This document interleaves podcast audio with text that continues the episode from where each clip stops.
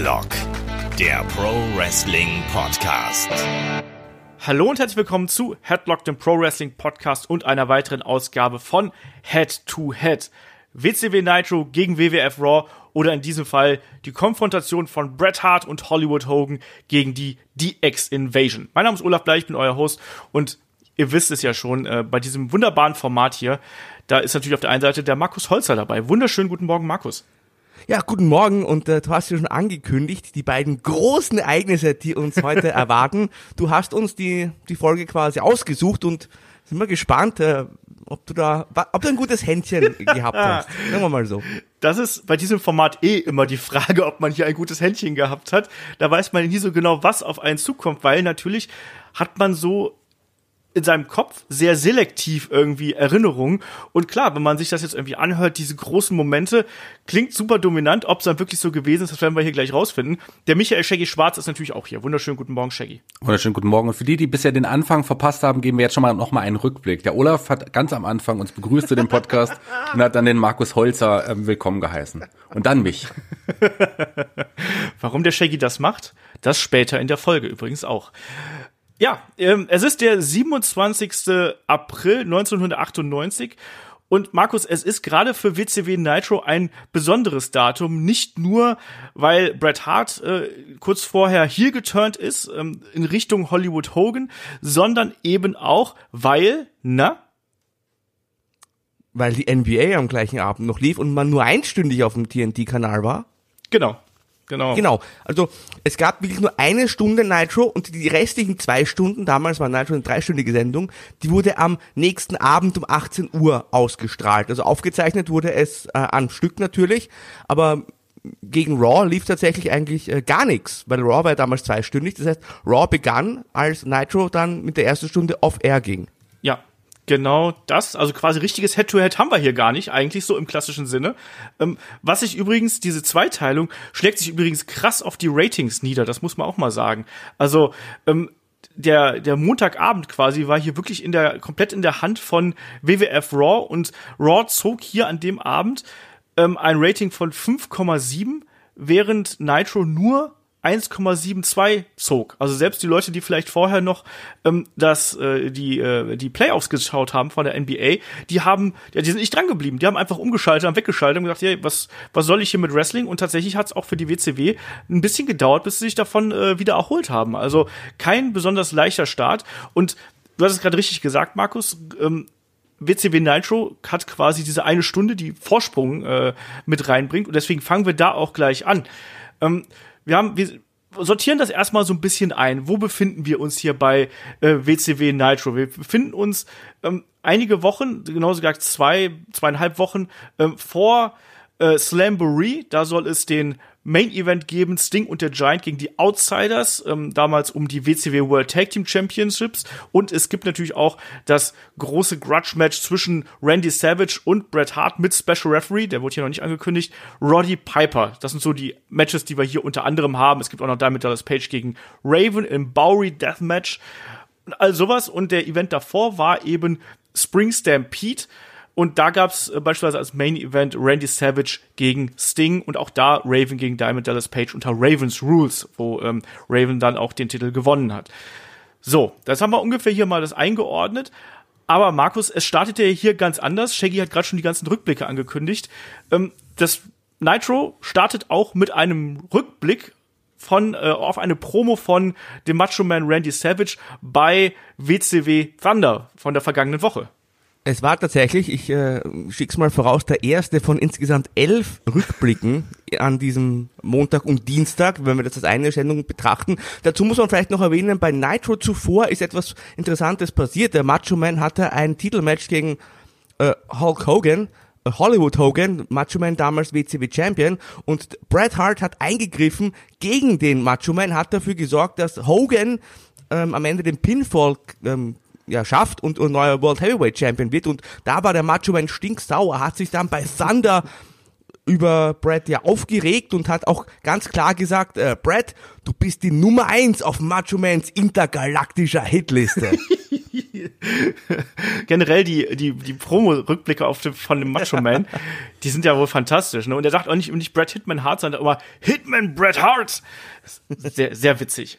Aber ja, das war, entschuldige, ich wollte dich nicht unterbrechen. Nein, nein, das ist, das ist, das ist wohl auch intergalaktische Hitliste. Ich will ganz, ganz gerne wissen, wer da noch so drauf ist. Wer weiß. Vielleicht Saturn. Weil intergalaktisch und so. ja, wir sind auf jeden Fall in äh, Norfolk, Virginia. Die Show startet mit jeder Menge Feuerwerk, wie sich das irgendwo gehört. Wir haben die Nitro Girls. Und Shaggy, äh, die Nitro Girls tanzen, aber sie sollen nicht allzu lange allein bleiben. Wer gesellt sich denn zu ihnen? Die sollten nicht alleine bleiben. Und das war ein bisschen schade, weil eigentlich habe ich denen, denen sehr, sehr gerne zugeschaut. Die hatten auch irgendwie Springseile oder irgend sowas in der Art dabei. Das habe ich auch nicht ganz verstanden. Später ja auch noch Handtücher. Ich glaube, wir werden jetzt nicht über jeden einzelnen Auftritt der Nitro Girls später reden. Deswegen Doch. doch wollte Das ist das Beste an der Show. Ja, aber hier kam auf jeden Fall noch jemand hinzu, mit dem man in dem Falle jetzt nicht unbedingt gerechnet hatte. Unser aller deutscher Liebling Alex White tanzte mit hinzu und ja, wollte mit den Nitro Girls tanzen, wurde dann aber relativ schnell schon wieder raus, ja, rausgebracht, raus, raus, ge, rausgetragen fast re, regelrecht. Also von Doug Dillinger und seiner Crew wurde er herauskomplimentiert. Genau, die Aufklärung, warum er das macht und wieso, die erhalten wir dann äh, quasi einen Abend später. Dann geht's wie immer ganz Ja, klassisch. eine Sache. Ja, Entschuldigung. Ähm, ich mein, wer kennt das nicht? Ne? Aus dem Urlaub, äh, die Mädels tanzen, der Deutsche betritt dann die, äh, die, die Bühne und die ganzen Mädels verziehen sich und dann wird irgendwann der Deutsche abtransportiert. Wahrscheinlich voll betrunken. Also ich fand, das war sehr nah am wahren Leben dran. Da muss ich gleich direkt widersprechen. Das kann kein, kein Deutscher sein, weil der Deutsche ist schon draußen mit seinem Handtuch und, und äh, reserviert sich die Liege. Deswegen auch später die Handtücher bei den Genau. Girls. Ganz genau. Ja, das wird wunderbar. Aber wie gesagt, die Aufklärung, warum Alex Wright hier tanzt, die gibt's dann später noch in einer sensationellen Promo, die er dann noch mit Mean Gene hält, aber das auch an Tag zwei. Ähm, es gibt jetzt erstmal, bei Nitro gibt's ja, haben wir inzwischen ja schon so traditionell rausgefunden, wird dann erstmal übergeleitet zu den Kommentatoren, Mike Tenay, Tony Schiavone und äh, Larry Sabisco. Larry Sabisco hier super populär, ähm, muss sich zwischendurch während der Moderation nochmal Richtung Publikum verbeugen. Ähm, und da wird natürlich so ein bisschen erklärt, was äh, gerade so, ja, im Gange ist hier. Und das startet natürlich dann beispielsweise, dass Sting und der Giant die Outsiders herausgefordert haben und dass es ja äh, so eine Art Civil War bei der New World Order gibt. So würde ich es einfach mal nennen, weil ich weiß gar nicht, Shaggy, hat dich das nicht auch an die Avengers irgendwie erinnert, dass da so zwei Blöcke sich jetzt da gegenüberstehen und dass da die Gruppierung entzweit? Ganz genau. Ich musste sofort nur und ausschließlich an die Avengers denken. Nicht? Nicht, du hast an die Avengers gedacht? Ja, irgendwie schon. So. Echt? Okay, ja gut, aber man muss dazu sagen, dass Olaf jetzt auch nicht so wirklich Ahnung vom MCU hat und ich würde sagen, also die, die zwei Lager, die zwei Lager der Avengers, die sind bedeutender und größer als es die beiden Lager in der NWO waren und sind und jemals sein werden. Was? Und ich bin kein großer MCU-Fan. Na gut, dann halt nicht. Aber auf jeden Fall, die Show startet natürlich dann auch mit der New World Order, die Musik ertönt ähm, und ja, äh, äh, Nash kommt hier dann eben auch raus und ähm, Nee, Hall stimmt ja gar nicht. Hall nicht. Ich habe doch irgendwie Hall hier aufgeschrieben, das stimmt natürlich gar nicht. Wer war denn noch bei Kevin Nash dabei, Markus? Habe ich hab ja irgendwie einen Fehler in meinen Notizen. Ja, äh, wer kann es denn anders sein außer der Macho Oh yeah, der Macho Man. Der war's, genau. Und da geht es natürlich dann um die Aktion der Vorwoche und auch darum, wo ist Scott Hall abgeblieben. Und äh, Scott Hall, äh, ja, Kevin Nash sagt hier noch, er hat Scott Hall letztens ähm, noch getroffen äh, mit einem Pina Colada in der Hand und sein Haar war perfekt. Um da einzuhaken, ich glaube, das stimmt hundertprozentig genauso, wie er es gesagt hat. Wieder ein Verweis aufs echte Leben, meinst du? Ja. Das Haar war Hat auf die jeden Fall. Survey gemacht. Das Haar, Ja, genau, die hat er auch gemacht. Ja, die war aber eigentlich, die war wirkte so im, in, in, in Lustlos. Ja, die wirkte lustlos, aber die wirkte auch irgendwie so im Nachhinein betrachtet, äh, wenn man also wenn man sich an früher erinnert, irgendwie cooler früher, oder? Oder war die immer so lustlos? Ja, also Okay. Wunder, wie motiviert erschien hier ein Kevin Nash nicht gerade, sagen wir es mal so. Es war eher so ein bisschen Dienst nach Vorschrift. Ähm, hat ja auch kein Match bestritten, überraschenderweise am Abend, sondern es ist wirklich sein einziger Auftritt, den er hier mehr oder weniger gehabt hat. Und ähm, richtig prall war das als Opening-Segment auch nicht. Markus, der Macho Man, hat sich dann aber noch äh, ja zu Wort gemeldet, kurz nachdem er hier in das Wolfpack offiziell aufgenommen worden ist und hat dann noch einmal Lobhudelei betrieben und auf Bret Hart verwiesen. Ja, er hat eigentlich nicht viel gesagt. Er hat Brad und Hollywood Hogan im Visier, mehr oder weniger, hat sie gewarnt und ähm, das war's eigentlich. Dann hat er das Mikrofon schon wieder an, auf den Nash, äh, an den Nash zurückgereicht, denn der hatte noch eine faustdicke Überraschung für uns. genau, weil natürlich das Wolfpack braucht natürlich noch ein bisschen Zuwachs und ich habe ehrlich gesagt in diesem Moment erwartet, dass jetzt hier wirklich mehrere Leute rauskommen, aber im Endeffekt ist es dann tatsächlich nur Conan gewesen, Shaggy. Und der hält dann natürlich auch nochmal äh, eine Promo und ja, auch hier wieder Lobhudelei in Richtung äh, Macho Man und äh, Kevin Nash. Aber das war schon, also ich war nie der große äh, Conan-Fan. Ich mochte seine Promos auch nicht. Das war so diese typische Orderly oder was sagt er da so? Diese, diese typische Ja. Promo, die von, von einem Mexikaner, sag ich jetzt mal, aber vor allem auch von Conan ganz genauso kennt. Der hat später auch nochmal andere Facetten gezeigt, aber so, äh, also nicht in der Mann. WCW, nicht in der WCW, später dann bei, bei Lucha Underground, ähm, da hat er ja eine leicht andere Rolle so ein so. bisschen gehabt. Aber hier bei, bei Ich dachte, du meinst Max Moon. ja, genau, Max Moon, das war aber vorher. Das war vorher. Da, da, die Interviews von Max Moon mochte ich mehr. Der hat nämlich nichts gesagt. Ähm, ja, also Conan äh, ist jetzt für mich jetzt kein großer Name, keine große Bereicherung fürs Wolfpack gewesen. Und äh, das wissen wir, das ist auch so viel mit ihm dann. Er blieb ja im Wolfpack, aber aber immer der uncoolste. Mal abgesehen von Lex Luger, oder? Im Wolfpack. Ja, Naja. Disco Inferno war ja auch kurz drin. das stimmt. Aber- aber der wenigstens eine- tanzen. Kann eine schon verraten, wir werden Conan noch im Main Event sehen. Der Main Event ist auch eine Frechheit gewesen, muss ich mal ganz ehrlich sagen.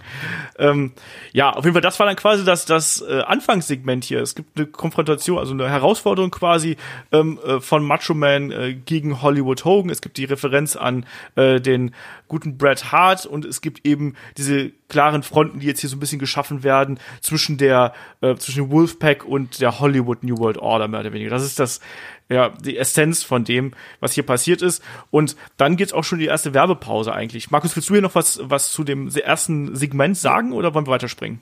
Nein, ist insofern interessant, weil wir letztes Mal den Fingerpoke of Doom hatten, das war rund acht Monate später und da war ja dann diese geteilte NWO auch schon wieder Geschichte. Genau. Das heißt, das, es war, hat eigentlich, äh, hier quasi haben wir den Beginn miterlebt und äh, das war eigentlich, muss man ja sagen, nicht der große Bringer rückblickend betrachtet. Nee, du hast auch gemerkt, dass das Publikum nicht wirklich dabei ist, oder? Also ich habe generell sehr oft das Gefühl gehabt, dass das Publikum hier so ein bisschen, oh ja, lass uns hier mal ein bisschen berieseln, wir feiern das, weil es was zu feiern gibt. Aber das Segment an sich war jetzt doch eher kalt in meinen Augen. So. Ähm, ja, Ja, es, es gab Momente, wo das Publikum schon da war, um das Publikum mal zu verteidigen, aber das eher so, das kam mir so vor, als wäre das Publikum, also ich meine, da saßen vielleicht nicht unbedingt die intelligentesten, ja, da gab es irgendwelche Stories und das Publikum war ruhig und dann Goldberg, äh, Goldberg, so, so in etwa war das Publikum drauf. Ja, genau so war das. Wenn mir jetzt die Ohren abgefallen sind, äh, Entschuldigung dafür. Ähm, genau. Danach gibt's noch mal äh, Werbung und es gibt den ersten, nee, den zweiten Rückblick ist es ja dann inzwischen schon, ähm, nämlich auf die Geschehnisse von äh, vergangenen Tagen. Bret Hart ähm, ja, attackiert den guten äh, Macho Man hier und was danach passiert ist, das werden wir dann auch noch erfahren. Ähm, es gibt ein kurzes Promo-Video mit dem guten Juventud Guerrera, äh, Markus. Erklär mal da so ein bisschen die Geschichte. Ja, also wieder ein Mexikaner, da wird jetzt äh, Shaggy sich ein bisschen ärgern, wir haben ja gehört, der mag die Menschen offenbar nicht. Ja, es war so, der äh, Juventud Guerrera hatte eine Fehde mit äh, Chris Jericho am Laufen und hat kurz zuvor in einem Match die äh, Maske aufs Spiel gesetzt und verloren und hat in dem Fall, haben wir das nochmal gezeigt und vor allem hat der Ruvi über die Lucha-Kultur gesprochen und ein bisschen auch über die Aztekenkrieger, die quasi Vorläufer der äh, Luchadores waren und meinte auch noch so ein Aztekenkrieger, der gibt nie auf und das fand ich eigentlich schon in Ordnung. Ich mochte Ruby damals auch und ich, ich finde noch immer, das war eigentlich ein guter Typ und dem hat das auch nicht geschadet, die Maske abzunehmen. Das ist halt eben die Frage. Shaggy, wie hat dir das damals gefallen, als du dann einen Juventud Guerrero nicht mehr mit der Luchador-Maske gesehen hast, sondern hier eben als ja normaler Wrestler quasi als aufgetreten ist? Ich fand es damals in Ordnung, wobei halt Ru- äh, Rufi mit die coolste Maske eigentlich hatte und auch ein cooles Outfit hatte und äh, ein bisschen was, ein bisschen was verloren hat. Auf der anderen Seite war er einer der wenigen, denn ohne Maske, ich meine, ich will jetzt mal El Dandy und den, und den Silver King außen vor lassen, äh, einer der wenigen ohne Maske, die auch einigermaßen gut aussahen bei der, bei der WCW, bei den, äh, bei den Luchadors, fand ich eigentlich in Ordnung. Ich mochte die kurze Phase eigentlich ganz gerne, äh, am Anfang jetzt zumindest. Dieses Interview mochte ich jetzt nicht ganz so, obwohl man ihm das abgenommen hat, was er gesagt hat. Aber so von der Art und Weise, wie es gefilmt wurde, hat mich das eher an diese, kennt, ihr kennt ihr doch sicher auch, wir sind doch in einem Alter, im Kindergarten, diese Fotos, die man früher gemacht hat. nicht. Wo man, wo man, wo man da so, sich so gesehen hat, im Hintergrund nochmal sein Gesicht ganz groß in diesem Schatten. So in etwa hatten wir dann daran. Was? Was? Was? Doch, das, ihr wisst ganz genau, was ich meine. Daran hat mich das so ein bisschen Nein. erinnert. Du bekommst ja auch aus Österreich. Egal. Die Hörer wissen, was ich meine. Okay. Schreibt uns, wenn ihr wisst, wovon Shaggy redet. ähm, ich fand das okay. Das ist natürlich jetzt natürlich der, der ultra Babyface Push, aber ich bin auch dabei, ähm, zu sagen, dass auch ein Juventud Guerrera jetzt hier auf jeden Fall ein bisschen mehr von seiner Mimik und so äh, rüberbringen kann. Also ich finde, das stand ihm irgendwie ganz gut. Auch ähm, später sehen wir ihn ja auch noch in Action. Das hat für mich auch gepasst, dass er dann auch wirklich bei den Zuschauern vielleicht sogar noch ein bisschen besser connecten kann, als das mit Maske der Fall gewesen ist. Darf ich kurz nochmal, darf ich kurz bevor weitermachen? Ich muss ganz kurz den, den Bezug auf die Moderne schaffen. Vor einigen Wochen gab es ja dieses Interviewsegment mit, äh, oder Monaten ist es jetzt leider schon her, mit Jericho und MJF, wo man ja auch gerade auf diese äh, Zeit, als äh, Jericho ähm, Rufi die Maske abgenommen hatte, also quasi äh, eingegangen ist und äh, da gab's so dieses geile Segment, wo dann MJF sagte, äh, Rufi, wer soll das sein? So, das war, da musste ich gerade dran denken. Der Jericho wrestelt noch immer? Ja, der wrestelt noch immer. Krass. Crazy. Ähm, erstes Match, passenderweise dann auch der gute Herr Jericho und er tritt an gegen Chavo Guerrero, begleitet von Eddie Guerrero. Und auch hier müssen wir so ein bisschen Einordnung betreiben natürlich. Und Chris Jericho, das ist gerade eben schon gesagt, Markus, kommt hier zum einen mit der Maske von Juventud Guerrero, die, äh, wie er selbst äh, sagt, dann als wunderschönen Halsschmuck hier ähm, ja, um, den, um den Hals hängt ähm, kommt er zum Ring und dann hat er auch eine Staffelei dabei und das Bild von äh, Dean Malenko. Und Markus, was ist denn da äh, in der Vergangenheit passiert? Weil wir alle kennen die Fehde von Dean Malenko und Chris Jericho mit der mit der ersten List of Jericho quasi und äh, der Master of the 1004 1001 Holds. Ähm, Markus, wie war das damals? Ja, also Dietmar Lenko war der Man of a Thousand äh, Holds Genau. und äh, Jericho hat sich dann zum Man of a Thousand and Four Holds doch vier. aufgerufen, hat dann Da waren, waren wirklich, ja, waren wir vier mehr. Er hat dann eine elendig lange Liste mitgebracht und hat die auch tatsächlich im Ring vorgelesen. Das ging über eine Werbepause hindurch, mehr oder weniger, und hat sich da halt zum, äh, ja, noch besseren Cruiserweight quasi, äh, ähm, ja, selbst her hervorgehoben, mehr oder weniger. Es war die frühe Phase auch. Er hatte auch an diesem Montag äh, zum ersten, also eine der frühen Momente zum, zumindest, als er so ein Monday Jericho T-Shirt anhatte. Es war noch nicht die Verkaufsversion. Und das war irgendwie äh, dieser Jericho, der so, wie soll ich sagen, also nach dem Heel-Turn, er hat sich so endlich richtig gefunden, sage ich mal. Das war dieser, ich fand den damals toll, also bis heute. Und das war so diese Phase, als Jericho sich so austoben konnte kreativ und da diesen diesen verrückten, aber unglaublich unterhaltsamen Heel spielen konnte, der selbst auch immer wieder, also war schon, er war lustig, weil er selbst so ein verzerrtes Bild von sich selber hatte. Ich, ich war ganz großer Fan von diesem Jericho. Genau, und die Fehde mit äh, Dean Malenko, die rührt ja auch da schon ein bisschen länger her. Und Dean Malenko hat ja dann äh, in Folge auch zwischenzeitlich mal ja ausgesetzt quasi und war dann war dann eben weg. Und das ist die Geschichte hier hinter, dass ein äh, Dean Malenko aktuell nicht mehr da ist. Und ähm, dann führt ein Jericho hier auch auf seine typische Jericho-Manier eben ein Interview mit diesem Bild, was auf der Staffelei steht, also quasi mit einem ähm, Dean Malenko und macht sich da eben auch über den lustig, so nach dem Motto, ja, äh, nee, du musst auch, du musst auch äh, hier in das Mikrofon sprechen, wenn du dich mit mir unterhalten möchtest und so. Shaggy, wie fandest du das? Ich fand es nicht ganz so unterhaltsam wie das Vorlesen der Liste, aber das ist natürlich schon was, was so als Heel Chris Jericho ganz gut zu Gesicht steht, oder? Ja, das war der Jericho aus der Zeit, den, den fanden wir super. Der, der, es hat er schon gut gemacht und ich auch die Idee, einfach eine Staffelei mitzubringen und quasi so, so ein Interview zu führen. Ich meine, ein Dean Malenko sagt eh nicht viel, von daher kann man das auch mit, einer, mit so einer Staffelei machen. Das hat schon ganz gut gepasst, gerade in diese Geschichte auch mit Jericho und Dean Malenko. Ja, bin ich bei dir. Und dann haben wir eben auch noch das Match hier, ähm, Chavo Guerrero gegen äh, Chris Jericho. Und auch bei Chavo, Markus, müssen wir ja so ein bisschen die Geschichte erklären, weil er ist ja nicht gerade hier der Best Buddy mit seinem Onkel Eddie. Ja, also kurz zusammengefasst, äh, Javo hatte äh, damals ein Match verloren, war so mehr oder weniger dann der, der Leibeigene von seinem Onkel Eddie. Der hat ihn quasi dann betreut und auch gezwungen zu wresteln und hat ihn auch zum Beispiel gezwungen, so ein T-Shirt zu tragen, wo drauf stand, Eddie Guerrero is my favorite wrestler. Und äh, da, auch da gab's also eine, eine Fehde, die da reingespielt hat, und zweimal auch an diesem Abend, muss man ja sagen, Ja. zwischen Chavo und Eddie.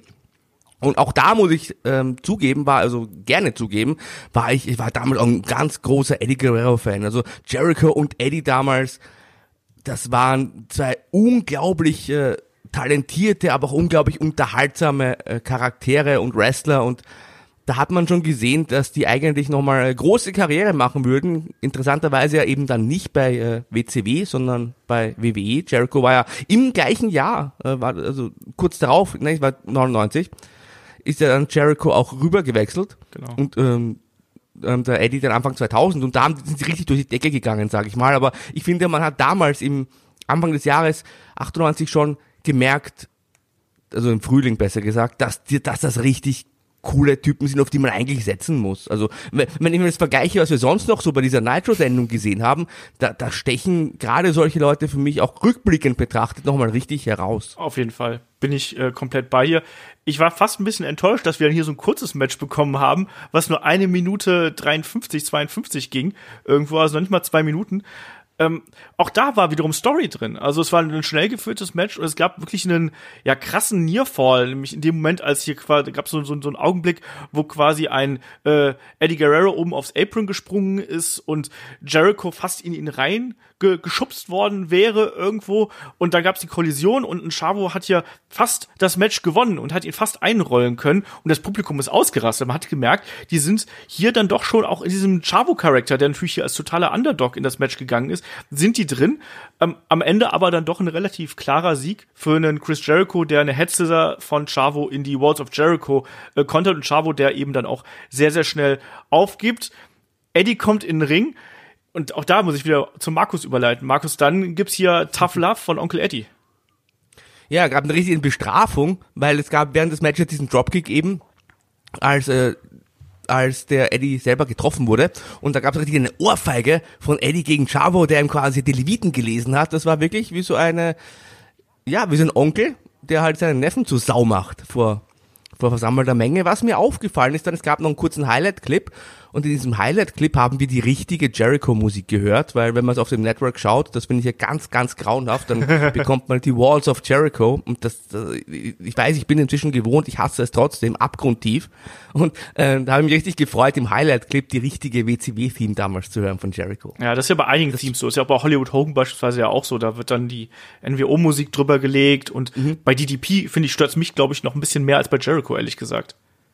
Ja, ist, äh, kann ich nach, Entschuldige, nachvollziehen ist auch irgendwie auf einer Höhe für mich. Ja. Also, Aber ansonsten hier auf jeden Fall äh, ein, ein gutes Opening-Match, wie ich finde, schnell geführt und dann eben auch gleich mehrere Storylines, die fortgesetzt worden sind.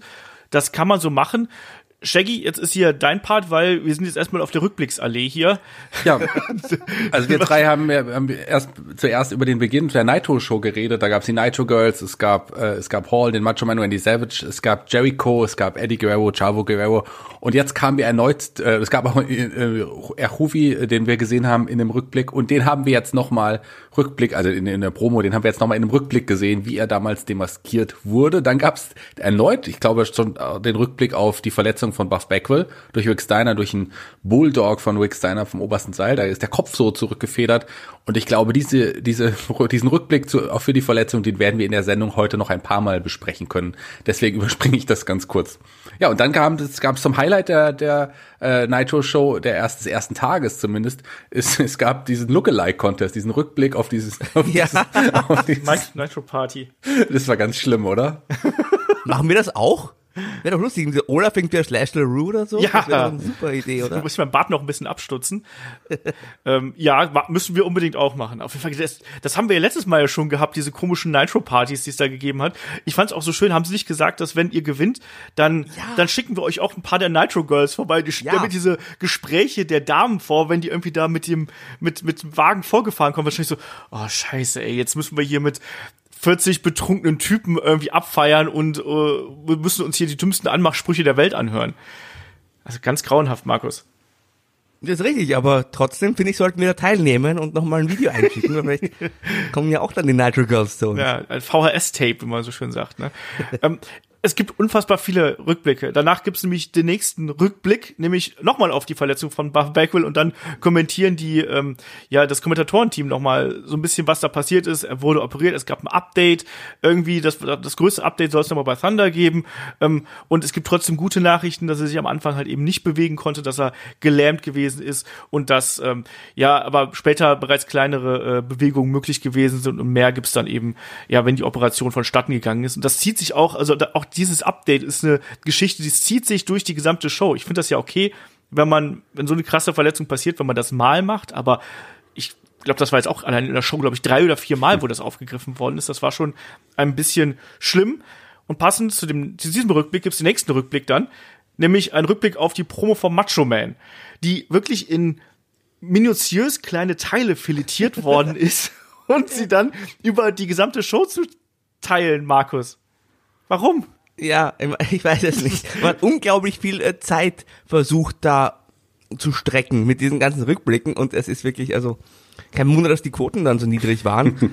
ähm, was halt interessant ist, auch wenn wir aufs nächste Segment dann gucken, war allerdings schon, man hat in der, dieser ersten Stunde Stars gesehen, die man sonst in der ersten Stunde eigentlich nie gesehen hat. Ja, das auf jeden Fall. Man hat gemerkt, dass hier die Konzeption so ein bisschen anders ist. Wir haben das ja schon bei früheren Ausgaben hier von Head to Head immer erzählt. Da wird oft die NWO angeteased, mehr oder weniger wird gesagt, so im Main Event gibt's das und das oder der und der will sich noch zu Wort melden. Aber dann hat man das doch eher in die zweite Stunde gepackt, wenn man eben ähm, mit der WCW hier, äh, mit der WWF hier ähm, Head-to-Head -head gegangen ist.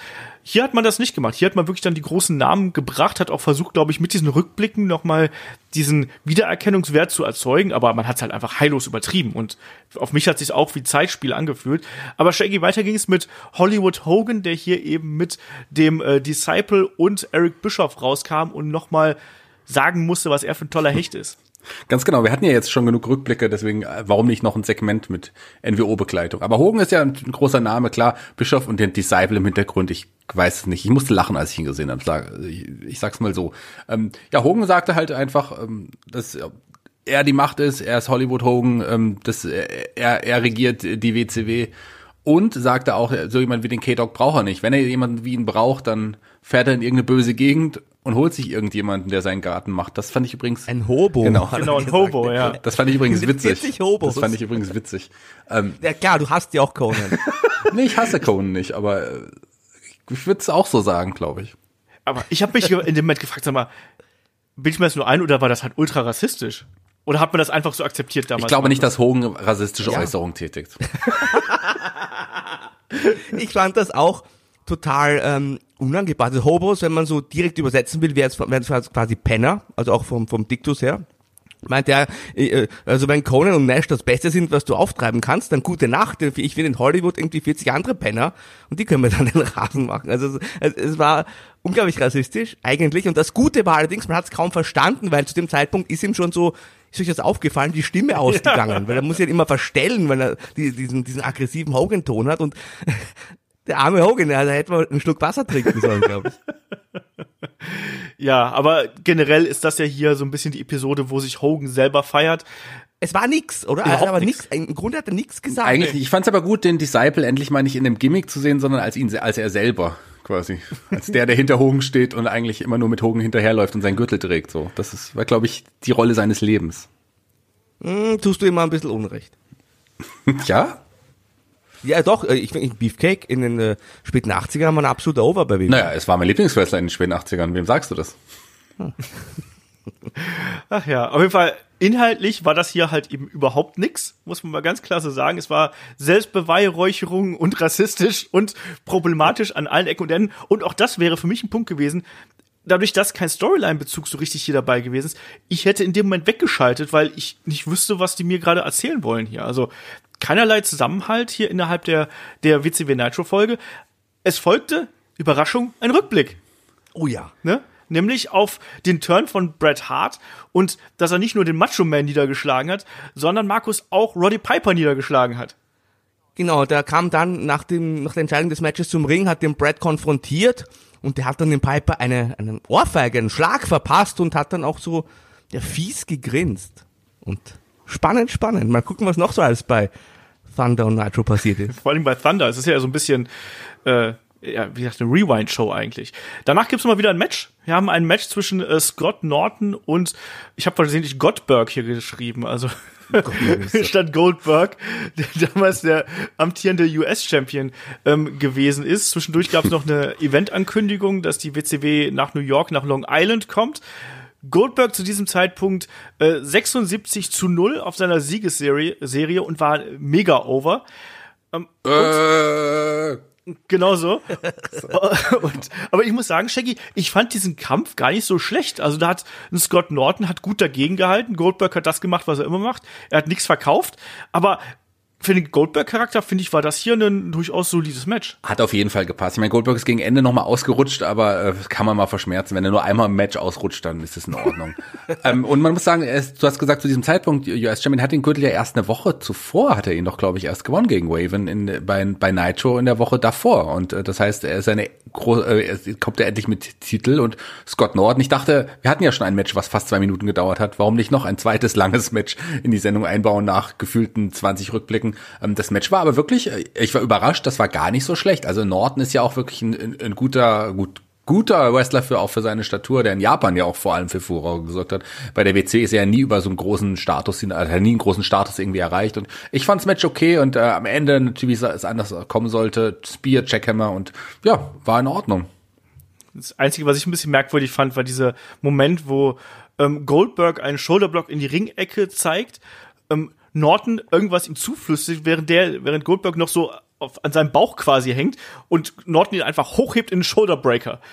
Das mhm. fand ich merkwürdig, aber ansonsten, Markus, war das okay, oder? Ja, ich finde auch, also Scott Norton hat da wirklich ähm, in diesen knapp, weiß ich nicht, drei Minuten hat er wirklich äh, gezeigt, warum er eigentlich ein sehr solider Wrestler immer war. Er war auch ein zweifacher äh, New Japan IWGP Heavyweight Champion, also hat, er hat schon was gekonnt, hat man da auch gemerkt und ja, Spear, Jackhammer auf jeden Fall besser als äh, gegen den Fiend und da bin ich schon zufrieden heutzutage. Genau. Und wir sehen Goldberg ja am zweiten Abend nochmal, muss man auch sagen. Man muss ja irgendwie die Siegesserie hier nicht nur am Leben halten, sondern auch befüttern und da geht's dann gegen einen von äh, Shaggys absoluten Lieblingen, nämlich gegen Jerry Flynn. oh, und da ja. freue ich mich schon sehr, sehr, dieses Match besprechen zu können. Ähm, witzig wäre es gewesen, wenn Goldberg am nächsten Tag dann schon eine Siegesserie von 90 zu 0 gehabt hätte. das, das hat man ja nachher so das gemacht. Hat man nachher, das, das hat man ja so ne? gemacht, aber man hätte das von einem Tag auf den anderen machen sollen. Das wäre noch viel witziger gewesen. Das hätte ich der WCW damals übrigens auch zugetraut. Aber die haben sie so nicht gemacht, sondern man hat da tatsächlich zumindest ausnahmsweise die richtigen Zahlen genannt. Aber wo wir gerade bei so einem coolen Match waren, warum denn machen wir nicht nochmal eine, einen Rückblick? Und zwar einen Rückblick auf die Promo des Macho-Mans. Hat den Promo gehalten waren? Ich, hm, tja, nicht an dem Abend. ähm, ja, genau. Es gab noch einen Rückblick, schon wieder. Danach gab es wieder mal ein Segment, in dem eigentlich auch nichts. Nee, noch ein, es gab zwei Rückblicke. Es gab zwei Rückblicke, habe ich einen vergessen. Es gab Macho Man und dann gab es den Brad. Ah ja, stimmt, stimmt. Du hast recht. ähm, und im Anschluss gab es dann eben das Segment mit äh, Mean Gene und äh, Bret Hart. Äh, why, Bret, why? Ähm, ja, und auch hier war es eigentlich nur Zeitschinderei, oder Markus? Weil Brad im Endeffekt sagt, ist, Erklärung gibt's nicht, sondern die gibt's erst, wenn ich mit Hollywood Hogan persönlich im Ring stehe. Ja. Äh, äh, vorausschicken möchte ich, ich habe die Storyline damals richtig gehasst. und man sieht auch, Brad aus, aus, turnt einfach und ist mit zum Hogan-Fan, hat damals nie Sinn gemacht. Ich finde, man merkt auch, wenn man sich das anschaut, dass dem das völlig wurscht war. Also da hat er sich dann sein Herzblut reingelegt, wirkt auch total lustlos ja. und er hat gesagt, ich, also ich werde, ich möchte Hogan ins Gesicht schauen und die, meinen Grund nennen, aber Hogan ist jetzt nicht da, also mache ich das morgen. Aber wir haben doch den Hogan vor einer halben Stunde erst gesehen. Ja. Ich habe das nicht verstanden. Ist er dann wieder nach Hause gefahren? Der ist in seinem privat abgesperrten Dressing Room irgendwo oder in seiner Limousine. Ich habe es auch nicht verstanden. Das kannst du ja auch niemandem erzählen. Also das ist, die Show war ja nur eine Stunde lang und ähm, jetzt ist er ja, gerade eben nicht, er ist jetzt hier gerade nicht im Ring. Vielleicht denkt, äh, vielleicht war das so im Sinne von, für die Zuschauer ist ja die, das Geschehen im Ring quasi das Universum, wo es spielt. Und wenn da jetzt gerade keiner im Ring steht, dann ist er auch einfach nicht da. Aber es wurde auf jeden Fall diese Konfrontation angeteased und die wurde am nächsten Tag bei Nacho Stunde 2 und 3 mehrmals nochmal angeteased. Also da erwartet uns ja wohl eine richtig heiße Konfrontation. Auch sehr, sehr gespannt. Ich meine, für das Publikum in der Halle, ich, wir haben es ja auch schon gesagt am Anfang, wurde, die, wurde ja komplett, auch der nächste Tag wurde hier ja schon aufgezeichnet. Sind also ein Hogan und ein Portat jetzt mehrfach an dem Abend zum Ring für Segmente gekommen. Ähm, das ist auch vielleicht nicht unbedingt das Spannendste, wenn du im Publikum bist. Ja, generell sehr schwierig. Und auf jeden Fall endet damit dann auch die erste Stunde hier schon. Also mit ganz vielen Rückblicken, äh, mehreren Segmenten und zwei, zwei Matches, zwei Matches die kein, keins dauert länger als drei Minuten.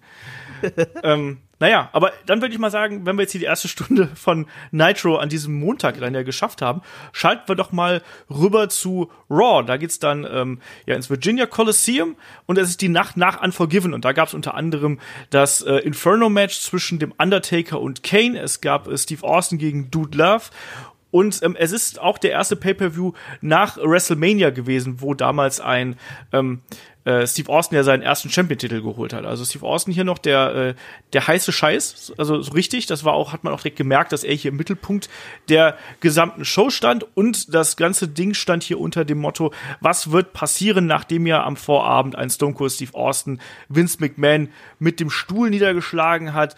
Will this be the night where Vince McMahon fires Stone Cold Steve Austin?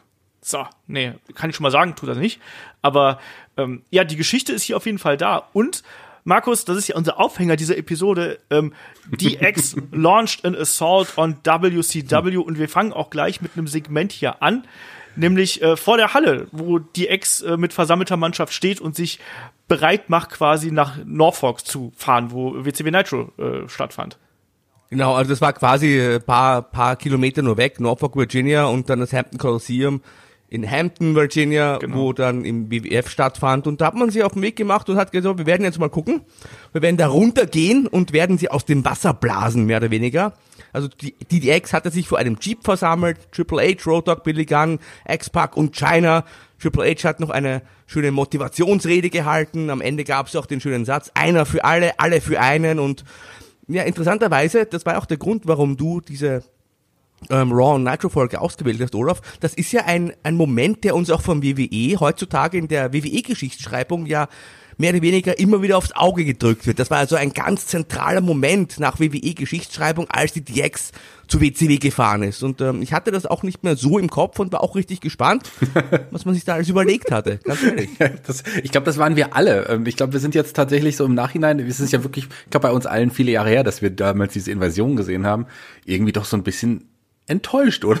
Hat man, haben wir das nicht alle viel coole Erinnerungen? Letzten Endes ist da ja überhaupt gar nichts passiert. Ich würde sogar sagen, Verrat doch nicht schon noch alles. schon viel Genau. weniger. Nee, ich will, äh, okay, dann nehmen wir, nehmen wir das irgendwie zurück. Aber wir habt ja auch, ich, und ich beschwere mich ganz kurz bei Olaf, weil der hat was ganz, ganz Wichtiges vergessen gehabt. Ähm, und zwar bei Unforgiven. Äh, Du hast zwar Unforgiven angesprochen, aber das wichtigste Match von Unforgiven hattest du nicht, äh, nicht nochmal erwähnt. Hat zwar hier jetzt bei, hier bei War keine Rolle gespielt, aber der New Midnight Express traf auf den Rock'n'Roll Express. Ich wusste es, dass du das nochmal hier unterbringen würdest. Ja, das gab's auch. Und es gab auch die New Age Outlaws gegen LOD 2000. Ja, Die besten LOD. ja. Und Steve Ja. Blackman war auch dabei, Shaggy. Steve Blackman da auch auf der Card, ja. Hat insofern aber schon eine Rolle gespielt, weil New Midnight Express äh, ähm, waren ja auch Teil der NWA und äh, die sollte an diesem Abend ja schon noch eine Rolle spielen, weil da gab es ja auch Zoff in diesem Stable. Das ist richtig, das sollte auch eine Rolle spielen. Und natürlich auch einer der wichtigsten Männer der N NWA ähm, hatte auch einen großen Auftritt. Da sollten wir aber auch später, ich meine jetzt nicht Dan Severn, ich rede jetzt von Barry Windham, aber da kommen wir auch später drauf zu sprechen. Der hat auch eine riesige Rolle gespielt, der gute Barry Windham. Ist gut, dass wir Äh, schon, normalerweise gibt's ja Rückblicke heute, aber wir, wir, wir sagen jetzt schon alles im Voraus, aber ist egal. so, irgendwas machen wir falsch heute. Die WWF hat's auch hier falsch gemacht. Die hat einfach nicht genug Rückblicke präsentiert, wenn du mich fragst. Ganz ich konnte genau. dem ganzen Geschehen gar nicht mehr folgen. Ähm, fangen wir zum ersten Match hier an. Also, wir haben das erste Match ist äh, Owen Hart und Ken Shamrock gegen Mark Henry und The Rock. Ähm, die Nation of Domination hier in äh, kompletter Zahl. Damals ohne Farouk natürlich schon. Der, der wurde damals schon rausgekickt. Der war äh, ja quasi auf der gegenüberliegenden Seite unterwegs, weil am Vorabend gab es eben auch das Match Farouk, Ken Shamrock, Steve Blackman gegen D'Lo Brown, Mark Henry und The Rock. Und damals äh, hat dann auch ein äh, The Rock den äh, Pinfall äh, eingesteckt und wurde von äh, Farouk per Dominator gepinnt. Das ist so ein bisschen die Hintergrundgeschichte. Und ähm, ja, jetzt, jetzt haben wir hier eben hier dieses Match. Aber Markus, so richtig ein Match war das ja eigentlich gar nicht, sondern es war ein bisschen Gepose und dann gab es einen überraschenden Turn. Ja, es war das heiße Programm in diesem Match war dann Ken Shamrock gegen The Rock.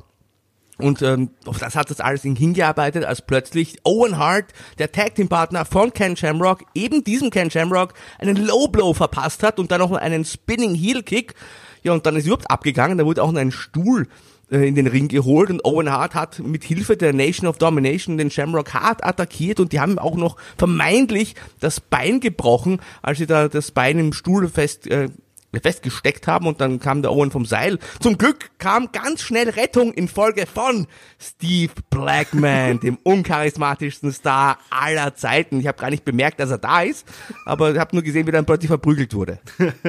Ich habe tatsächlich den Angriff von Farouk irgendwie übersehen, weil ich da mir Notizen aufgeschrieben und so, Moment, wer ist denn der Typ in der Jeans auf einmal? Der war doch vorher nicht da.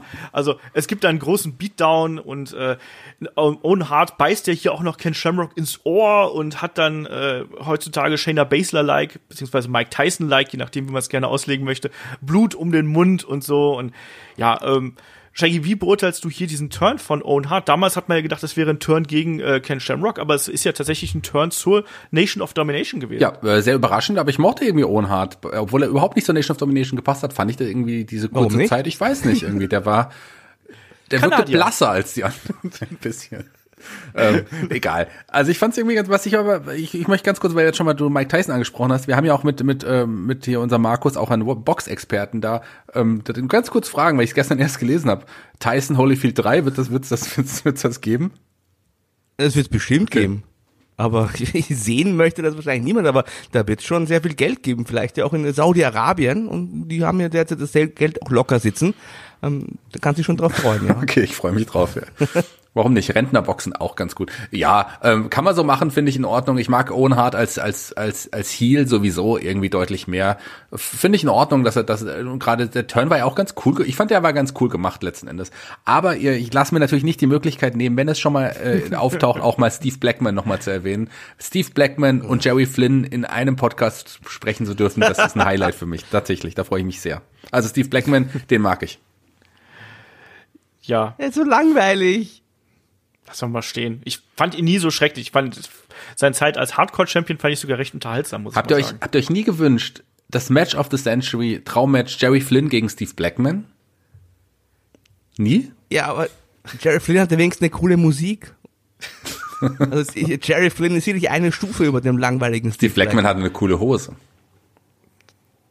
Tja. Das ist auch eine Schlafhose. Und der ist jetzt hier Kopfgeldjäger. Was ist denn Jerry Flynn, bitteschön? Jerry Flynn ist äh, ja äh, MMA Superstar. Kamp ja, Kampfsportler. Ach so, okay. Na gut. Ähm, lass mal weitermachen hier, bevor wir uns hier im Quatsch verrennen. Ähm, wir gehen in eine Werbepause. Es gab dann nochmal den Rückblick auf die Geschehnisse von zuvor, falls man die Werbepause irgendwie Amnesie dazwischen durchbekommen hat, damit man es ja nicht vergisst. Und es ging dann weiter mit einem Segment von Dude Love und dem Love Shack ich musste ja wirklich lachen, wie das hier aufgedröselt worden ist. Da war dann so ein, so ein äh, Hippie-Wagen, den man hier so als Deko aufgebaut hat, zwei Bikini-Damen mit äh, Peace-Zeichen irgendwie bemalt, die getanzt haben. Shaggy, das ist doch eigentlich was für dich gewesen, oder? Ja, ich fand, die Damen waren auch auf jeden Fall nett anzusehen. Ähm, auch das Segment äh, war, war ganz witzig. Also ich mochte ja den Dude Love-Charakter sehr. Vielleicht war es ein bisschen zu lange letzten Endes, ähm, aber finde ich vollkommen in Ordnung. Also der äh, war ja immer noch im, im Titel geschehen, im Titelrennen, wollte immer noch Steve Austins Gürtel und da sollte ja auf jeden Fall später in der Show noch was dazu geben. Fand ich in Ordnung, hat Spaß gemacht, ich mochte den Dude Love. Markus, was sagst du dazu, was man hier so aufgedröselt hat ja. mit den Geschehnissen? Weil das war ja schon eine Überraschung, dass dann hier quasi ein Dude Love ein Deal mit äh, Mr. McMahon äh, eingeht. Ja, der Mr. McMahon hat auch eine klare Empfehlung ausgesprochen. Er hat gesagt, also wenn ich, äh, wenn ich Sie wäre, Herr McMahon, ich würde Austin entlassen und mich selbst zum Champion machen. Also mich, den Dude Love. Ähm, ansonsten habe ich, ich habe nicht so gut aufgepasst, aber weil äh, die Damen, die waren, die waren wirklich hübsch. Ja. Das ist mir auf. Aber an sich äh, war das schon. Dieser Dude Love Character war ja völlig abgedreht. Also so ein Typ, der eigentlich der Shawn Michaels spielt, aber gar nicht so aussieht. Ähm, und also ich, ich fand das Gimmick damals auch interessant. Das hatte eine interessante Dimension. Das war tatsächlich äh, fast schon so, so dreidimensional, wie wir es eigentlich heute bei WWE auch selten sehen, weil ja da die, die Geschichte dahinter steckt. Im wahren Leben wollte er als Jugendlicher wollte immer Dude Love sein und er war ja der ungeliebte Mankind und jetzt konnte er quasi on air seine Traumrolle spielen. Also ich fand diesen Dude Love Charakter auch immer, immer interessant. Ja ja, ich fand das Segment ja auch ein bisschen zu lang, da bin ich ganz äh, bei Shaggy, aber ähm, das hat schon, das hat schon ganz gut funktioniert. Vor allem auch das ist natürlich dann eine Hinführung auf das, was später kommen sollte. Auch diese Empfehlung, die hier ein Dude Love ausgesprochen hat, wird hinterher aus äh, aufgegriffen wieder. Das hat schon so innerhalb der äh, Raw-Sendung so seinen roten Faden und deswegen kann ich auch damit leben, auch wenn ich das ein bisschen zu lang fand. Aber es war schon ganz witzig, aber es, aus heutiger Sicht natürlich ist der Charakter eben auch so wunderbar absurd. Ähm, weiter ging's mit äh, einem Segment äh, von äh, der DX natürlich und äh, vor der Arena, wo WCW Nitro stattfand und die waren da mit ihrem ähm, ja, Jeep unterwegs und äh, feuern die ersten Schüsse.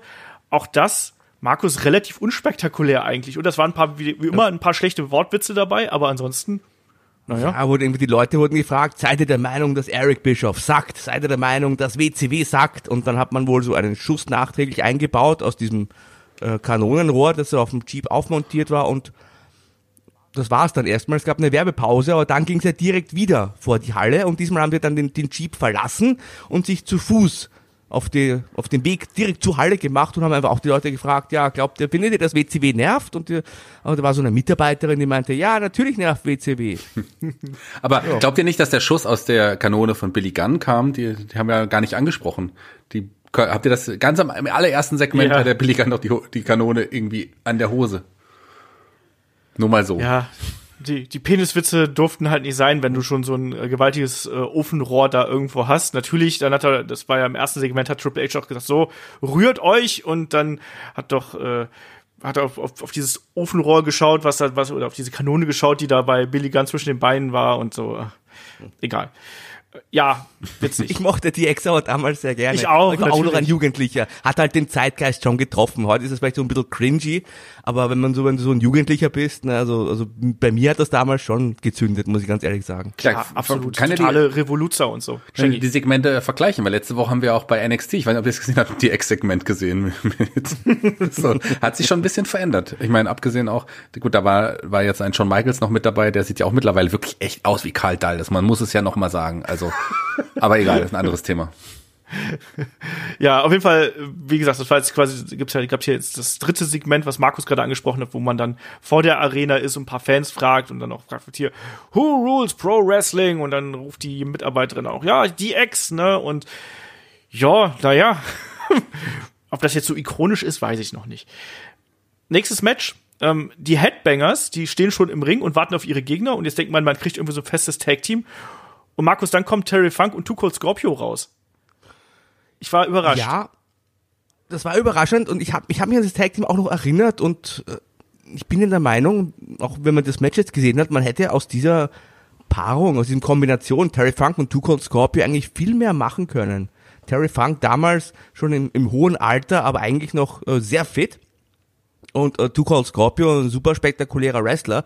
Ich mochte das Tag Team und irgendwie schade, dass die immer nur so ähm, ein bisschen über den Jobbern standen. Und äh, mir hat das Match eigentlich auch ganz gut gefallen. Das war nicht ab, nicht richtig lange. Anfangs war auch natürlich null Stimmung, wie immer, wenn die Headbangers im Ring waren. Aber das hat sich so ein bisschen ähm, ja, gesteigert mit der Zeit. Wir haben unter anderem ja einen Moonsault gesehen von Terry Funk auf die Headbangers und dann ging's draußen richtig zur Sache. Die haben sich gar nicht mehr eingekriegt, bis dann irgendwann mal das Match einfach abgebrochen wurde vom Ringrichter. Aber äh, das hat, also ich fand das, ich fand das in Ordnung und wie gesagt, ich sag's gerne nochmal, das wäre ein Tag Team gewesen, gerade in dieser Tag Team Division, die eh nicht so prall gefüllt war zu diesem Zeitpunkt.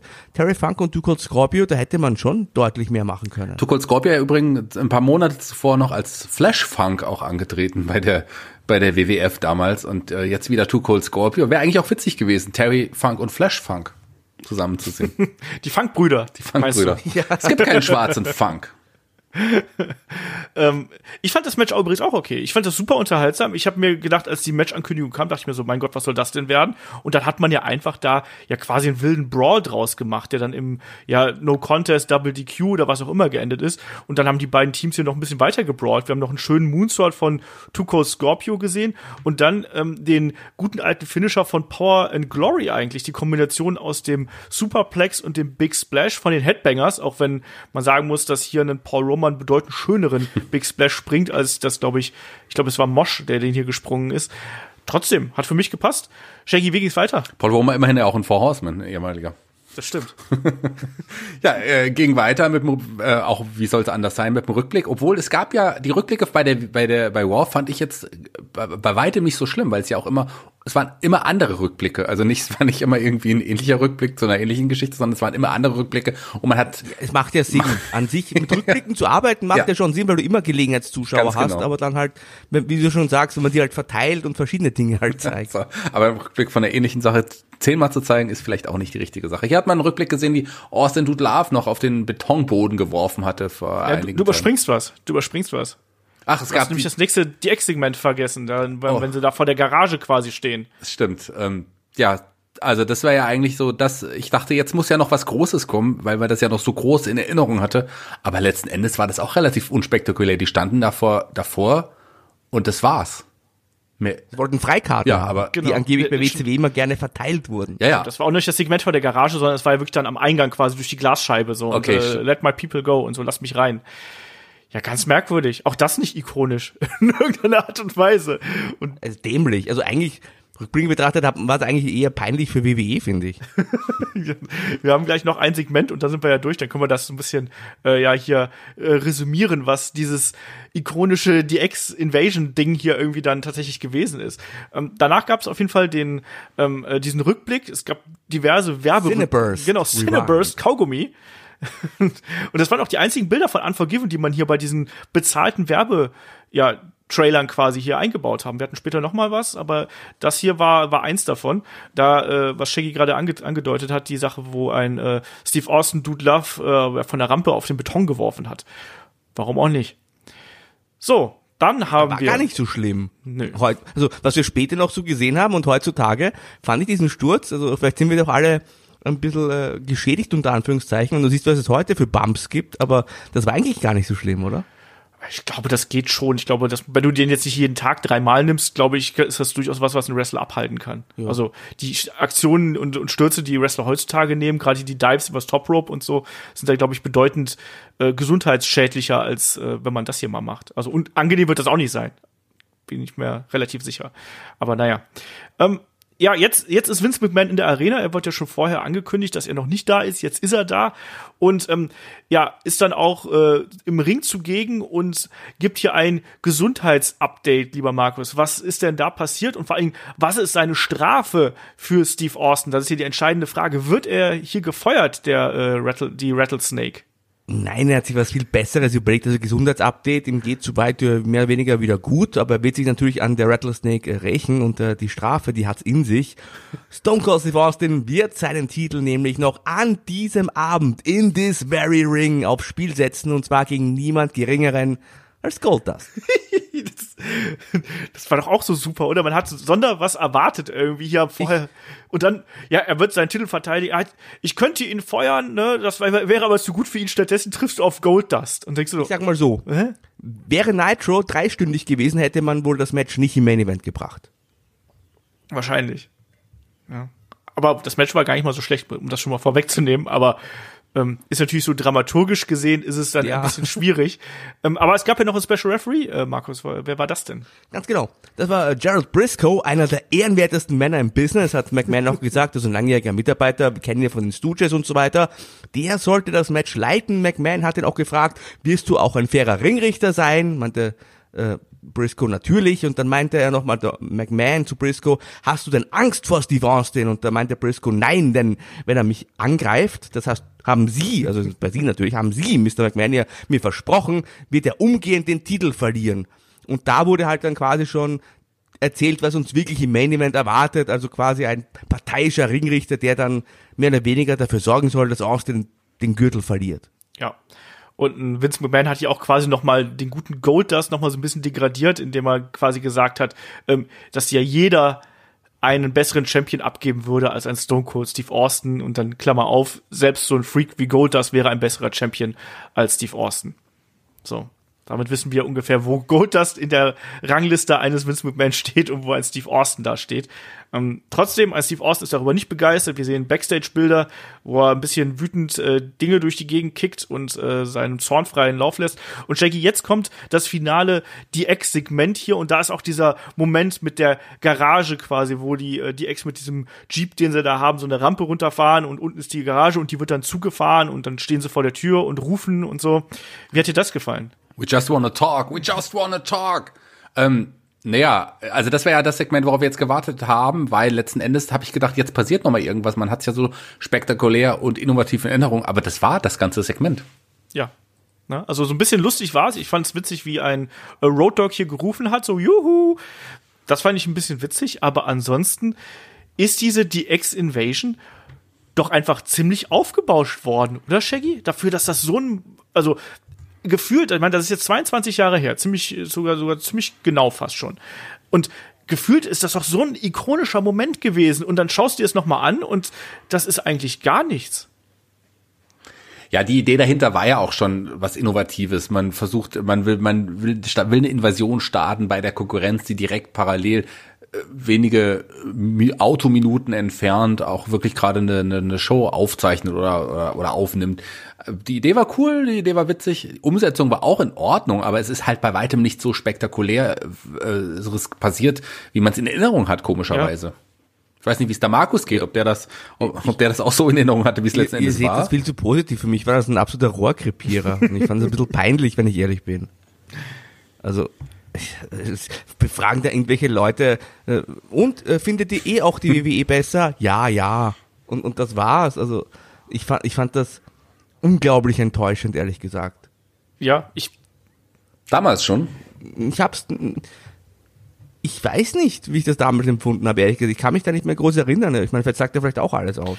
Ich weiß, dass ich das damals ziemlich cool fand irgendwo, weil das so ein Tabubruch gewesen ist. Und man hat so auch hier wieder das Gefühl gehabt, ja, Wrestling ist irgendwo echt und die hassen sich alle so richtig. Haben sie wahrscheinlich damals auch. Aber das hat sich irgendwie wie so eine, ja, man, man überschreitet hier eine Grenze. So hat sich das damals angefühlt. Aber wenn man das jetzt eben mal so ein bisschen mit Abstand sieht, dann ist es eigentlich ziemlich durchwachsen und es ist auch nicht besonders gut pointiert irgendwo und man hat gemerkt, dass hier sehr viel improvisiert wird und das nicht auf die allerbeste Art und Weise. Es gab ja, es gab ja irgendwie keinen Höhepunkt, nee. oder? Also jetzt nicht so aufeinander aufgebaut hätte, dass man okay, am Ende kommt das große Finale, keine Ahnung, da kommt dann der Bischof oder was auch immer, jetzt überspitzt ausgedrückt, aber das war einfach ein Segment nach dem anderen und immer das Gleiche. Ja, und was, was mich äh, noch viel mehr gestört hat, äh, ist die Tatsache, dass dann quasi dann gleich bei Raw denn die Ex wieder zur Tagesordnung übergeht. Das hat mich auch so gestört. Vorher hat man noch diesen, ja, wir ziehen hier in den Krieg und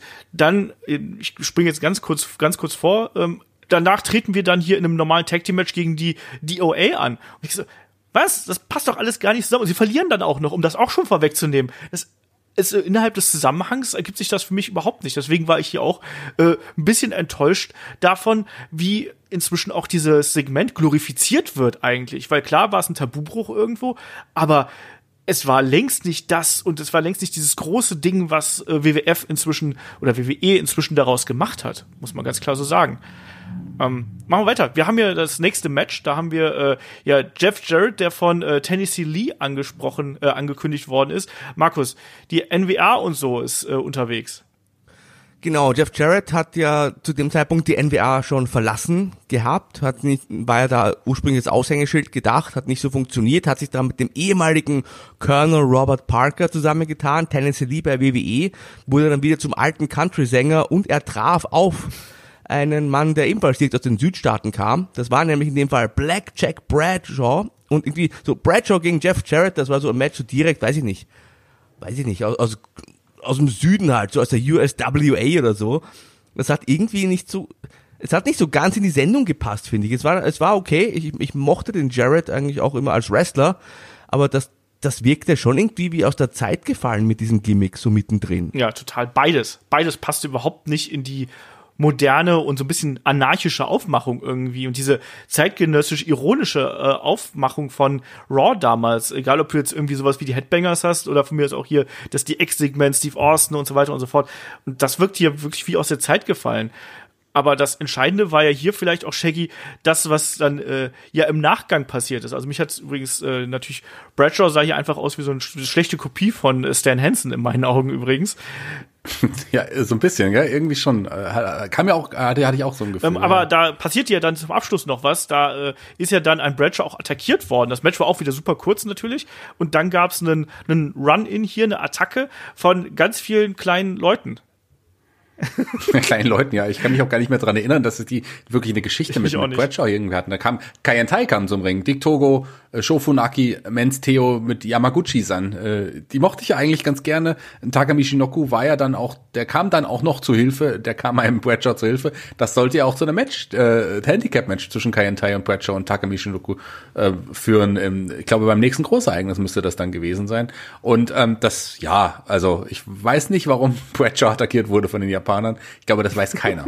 oh ja, der hat die Backstage bestimmt gebullied. Kann man sich gut vorstellen. Das, das glaube ich schon. Das wiederum, das ist wahrscheinlich ja. wahr. Also auch hier, das war, war halt da irgendwo, oder Markus? Ja, aber es war jetzt auch nur eine Minute 15. Das hat mich jetzt auch nicht, nicht geärgert, muss ich sagen, hat mich auch nicht gestört sonderlich. Ähm, es war okay, überhaupt. Ich fand bis zu diesem Zeitpunkt auch das Pacing äh, völlig in Ordnung. Es war, war unterhaltsam und diese erste Stunde, die ja jetzt langsam im Höhepunkt auch entgegengestritten ist, die ist total schnell vergangen im Gegensatz zu WCW. Ja, das muss man auch mal sagen. Ich habe mir die Shows wirklich dann heute und gestern quasi angeschaut. Und meine meine Freundin dann immer so daneben und und hat ich habe ich habe bei Raw, äh, bei Nitro wirklich gelitten. Diese diese zwei Stunden zweieinhalb Stunden da so boah, ey, und noch ein Rückblick und noch ein Rückblick und irgendwie passiert nichts und dann die paar Lichtblicke die man hat. Aber äh, Raw konnte man sich wirklich gut anschauen. Also das ist relativ schnell. Du hast kurze Matches du hast ziemlich viel was passiert. Und immer aktuelle Sachen und nicht nur Rückblicke. Ähm, weil deswegen, hier ging es dann auch eben weiter mit einem weiteren Segment, wo wir eben einen Dude Love sehen, der ähm, Bezug nimmt auf die Promo von dem Vince McMahon und damit natürlich überhaupt nicht zufrieden ist, dass er nicht hier irgendwo in das Titelgeschehen mit involviert wird eigentlich und sagt dann auch zu Vince McMahon so hier, das war, das war nicht Part von dem Deal, den wir vorab äh, ausgezeichnet haben und Vince McMahon versucht dann irgendwie den Kameramann beiseite zu schieben und ich, ich fand es sehr witzig, als er dann dem Kameramann entgegenbrüllt so, ne, mach, mach das Mikro aus, ich, ich besitze dieses Mikro, das gehört eigentlich mir. So, ich fand das schon ein bisschen witzig, wie er da wieder den bösen Boss gemimt hat. Klar, das, der böse Boss, das ist die, die, die Rolle für Das Vince ist er aber McMahon. auch. Ist ihm auf den Leib geschrieben. Das ist er, glaube ich, auch wirklich. Ganz genauso ist er auch. Ähm, mittlerweile ist er, glaube ich, weiß ich nicht, äh, ein bisschen seniler noch geworden, aber der böse Boss ist er, ist er auf jeden Fall geblieben. Äh, das nächste Segment, die, die Ex war endlich zurück von dieser grandiosen, äh, innovativen, fantastischen Invasion und äh, sollten dann auch jetzt in die Halle kommen. Also in erst erstmal Expect China und Triple H. Aber äh, die sollten nicht alleine bleiben. Nee, die New Age Outlaws kamen auch noch äh, zum Ring gefahren, muss man ja sagen. Ja, Markus, was ist da passiert? Jetzt äh, der Anschluss an dieses große Segment. Ähm, also nicht nur, dass die hier auf Rollern unterwegs sind, die New Age Outlaws. Wir bekommen ein äh, Tag Team Match, aber es ist ein Non-Title Match natürlich. Und es sind die Disciples of Apocalypse, die hier auf die New Age Outlaws treffen sollen. Und da deswegen ja auch die Motorroller, weil die Disciples of Apocalypse, das war ja quasi so eine Biker-Truppe, eine Biker-Gang. Und deswegen haben die äh, New Age Outlaws halt die Motorroller genommen, was ich eigentlich auch äh, ganz lustig fand, muss ich sagen. Ähm, war, allerdings waren die DOA, die waren nicht alleine, denn äh, Triple H und China und X-Pac, wie gesagt, waren ja auch am Ring. Deswegen haben sich die DOA Unterstützung geholt. Und zwar in Form von der LOD 2000 mit China und Sunny. äh, China sag ich schon, Entschuldigung, du mit Sunny. ähm, Sunny damals auch noch sehr hübsch, also ein, Sunny macht alles besser. Sunny macht einfach alles besser. Auch die LOD 2000. aber schwierig. äh, die LOD 2000, ich, ich fand die auch damals schon nicht cool, muss ich sagen. So, die hatten ja nur noch so einen Stachel und, und auf, auf ihrem ähm, Schulterschutz und auch sonst äh, dieses Gimmick war irgendwie so, man hat versucht, die LOD ins neue Jahrtausend zu führen, aber war ein bisschen farblos. Ich muss aber dazu sagen, dass man mit diesem Match auch gezeigt hat, im Nachhinein betrachtet, und da ziehe ich jetzt schon ein Fazit, dass mir Naito besser gefällt, weil eine Sendung mit äh, den Harris-Brüdern ist immer schlechter als alles andere. Ja, also es gab hier ein relativ klassisches Tag Team Match, um es einfach mal äh, so zu sagen. Was mich am meisten schockiert hat, war eigentlich die Tatsache, dass am Ende die DOA die New Age Outlaws pinnen konnten. Also es gab diesen typischen Switch, den wir hier gehabt haben. Twin Magic von den Bellas. Genau. Nee, Bella, den Bella-Switch. Genau, und dann Genau. wurde Billy Gunn einfach äh, mit so einer Art Crucifix-Pin hier eingerollt. Und das war dann der, der große Aufbau. Und ich verstehe halt diese Idee nicht. Also ich verstehe nicht, warum man die DX erst so in den Mittelpunkt rückt und dann verlieren sie gegen die DOA. Markus, warum? Ja, weil man da ja ein Match aufgebaut hat. Ja, aber das ist doch scheiße. auch noch mal ja, er hat ja dann diese, diese offene Herausforderung gestellt. Der, Ähm, gut, da kam ein ganz anderer raus, das ist eine andere Geschichte.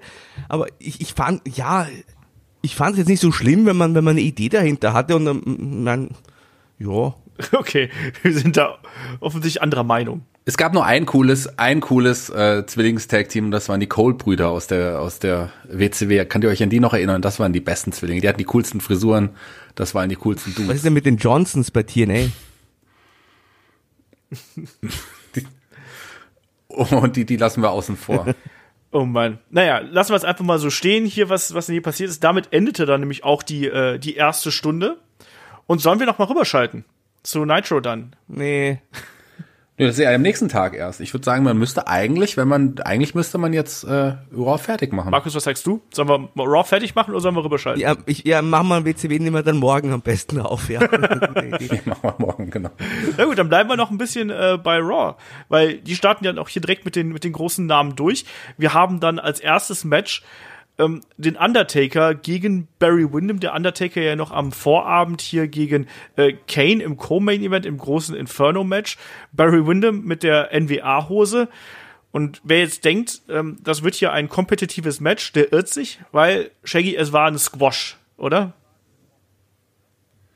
Äh, da, also wenn man ein Squash, wenn man ein Match als ein Squash bezeichnet, dann ja wohl dieses. Das war ja wirklich nur äh, ja Chokeslam, Tombstone, Ende. So quasi. Ähm, und Barry Windham ist ja nicht irgendwer, sondern Barry Windham, gut, in der WWE war ein Stalker, da war ja ein Blackjack, aber das ist auch ein, ein ehemaliger World Champion bei der WCW gewesen. Das stimmt. Und war ja auch durchaus jemand, in dem die WCW ein bisschen mehr gesehen hat. Aber viel entscheidender als das Match hier, Markus war ja eigentlich. Und auch ein Horseman übrigens, auch ein Horseman, ebenso wie Paul Romer. Und Mongo. Mongo McMichael. Und Mongo McMichael. Genau. Markus, viel entscheidender war aber ohnehin das, was danach ja. passiert ist, oder? Also wir haben ja beim letzten Großereignis am Abend zuvor das äh, Inferno-Match gehabt zwischen Kane und dem Undertaker. Und äh, da hat der Kane verloren. Hat er, wurde in Brand gesteckt vom Undertaker, von seinem Halbbruder oder von seinem Bruder, besser gesagt, das zu dem Zeitpunkt. Und äh, der Undertaker hat dann noch ein paar Worte nach dem Match an Kane gerichtet. Er meinte, du hast dem Drachen ins Gesicht geblickt und du wurdest verbrannt. Aber das war erst der Anfang komm jetzt raus und lass es uns beenden. Und es wurde dunkel. Der Knall ist ertönt. Kane und Paul Barra sind im Eingangsbereich erschienen und dann hat Paul Barra das Mikro in die Hand genommen und hat ein bisschen über das Inferno-Match gesprochen. Er hat fast, ja, er hat das fast beweint, dieses Match. Meinte auch Undertaker, du hast Kane sehr viel Leid gebracht und du hast auch mir, bei mir einen Schock verursacht und äh, ich habe es nicht fassen können. Ich habe den brennenden Kane gesehen, ich habe das verbrannte Fleisch gerochen. Aber verstehst du nicht, Undertaker, was du mir angetan hast? Ich habe hier meinen eigenen Sohn brennen gesehen. Und das war die große Enthüllung, dass Paul Bearer sagt, Kane ist eigentlich mein Sohn. Genau, das war der Schocker hier. Aber irgendwie das Publikum Wie hat es nicht Publikum verstanden. abgegangen oder? ist bei der Aussage. Kann das sein, dass das Publikum es nicht verstanden das, hat? Ja. Das Publikum hat zumindest nicht ja. reagiert. Aber man hat ja zum Glück noch die Kommentatoren gehabt, die es nochmal erklärt haben. Ja, vor allem in äh, Jerry Lawler, der gebrüllt hat hier, oh mein Gott, weißt du, was das bedeutet? Paul Bearer hat mit der Mutter des Undertaker geschlafen.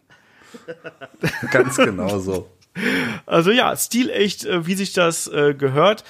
Weiter ging es hier dann mit dem äh, Segment, ähm, ja, Kevin Kelly interviewt Goldust und Luna, wo dann auch ein Goldust, der damals schon The Artist, formerly known as Goldust gewesen ist, ähm, ja, nochmal befragt hat, hier, was für ein Champion wirst du sein und sowas.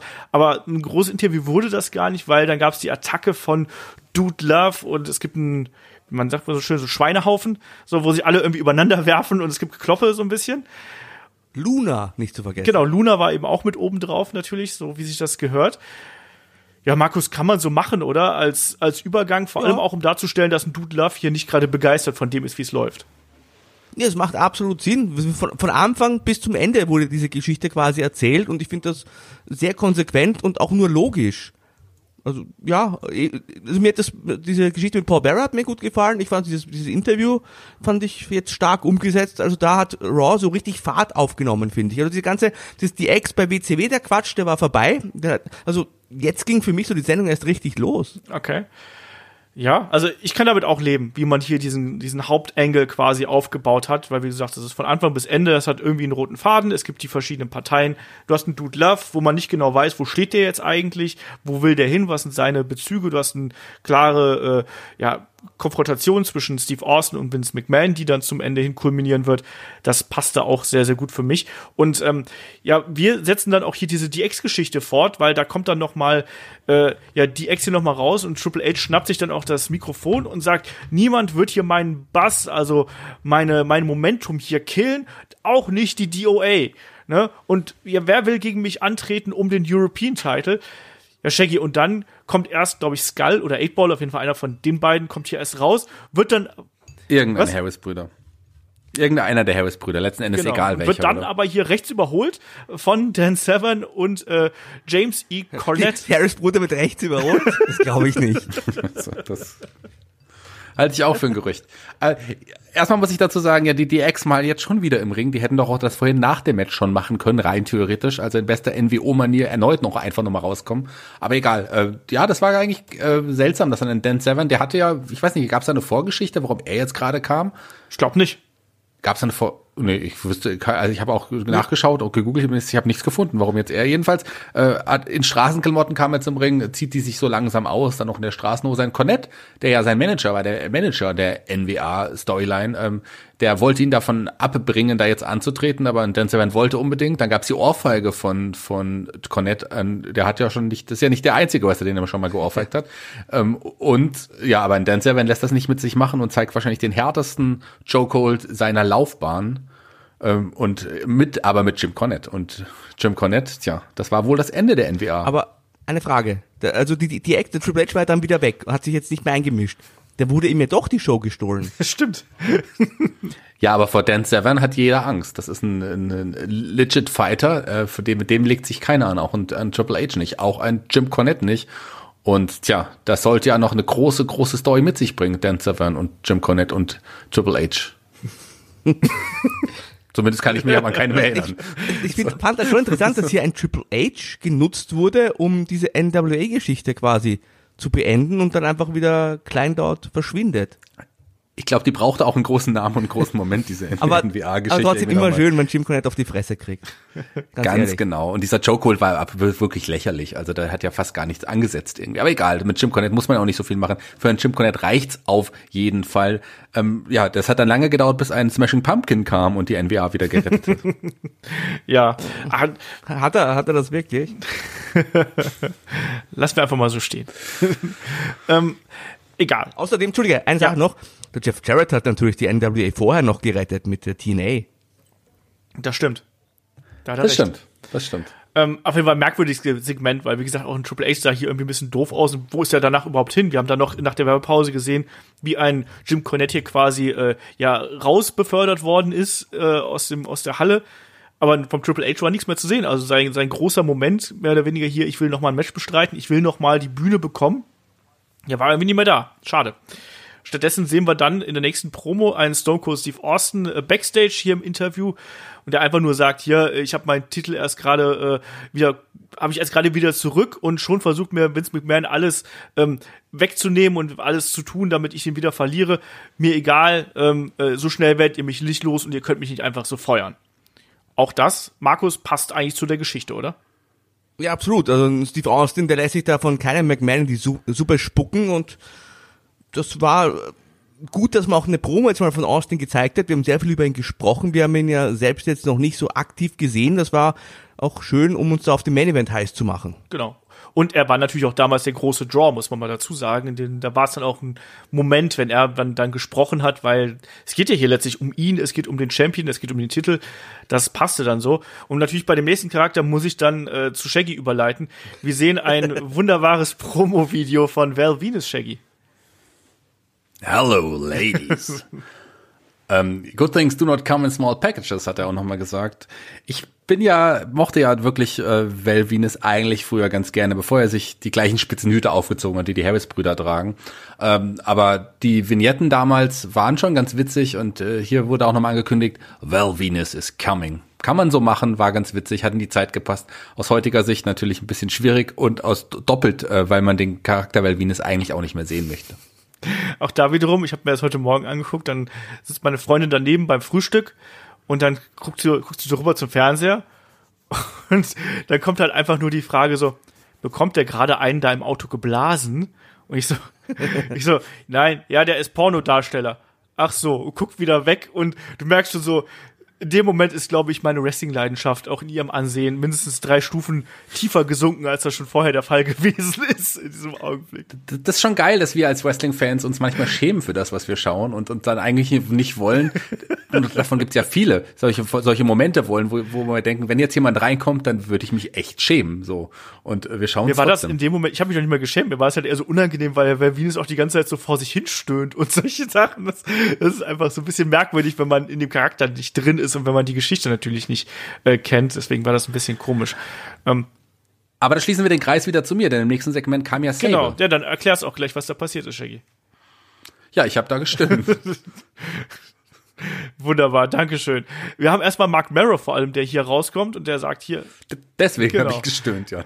Ähm, der hier sagt hier, ich, äh, ihr, ihr wollt alle Sable, ich will sie auch, komm Sable, los, äh, äh, komm raus. Und es ist hier damals diese Geschichte gewesen, dass äh, Sable für sich selbst bestimmen wollte und ihren Körper selbst bestimmen wollte quasi und nicht hier von einem Mark Marrow bevormundet werden sollte.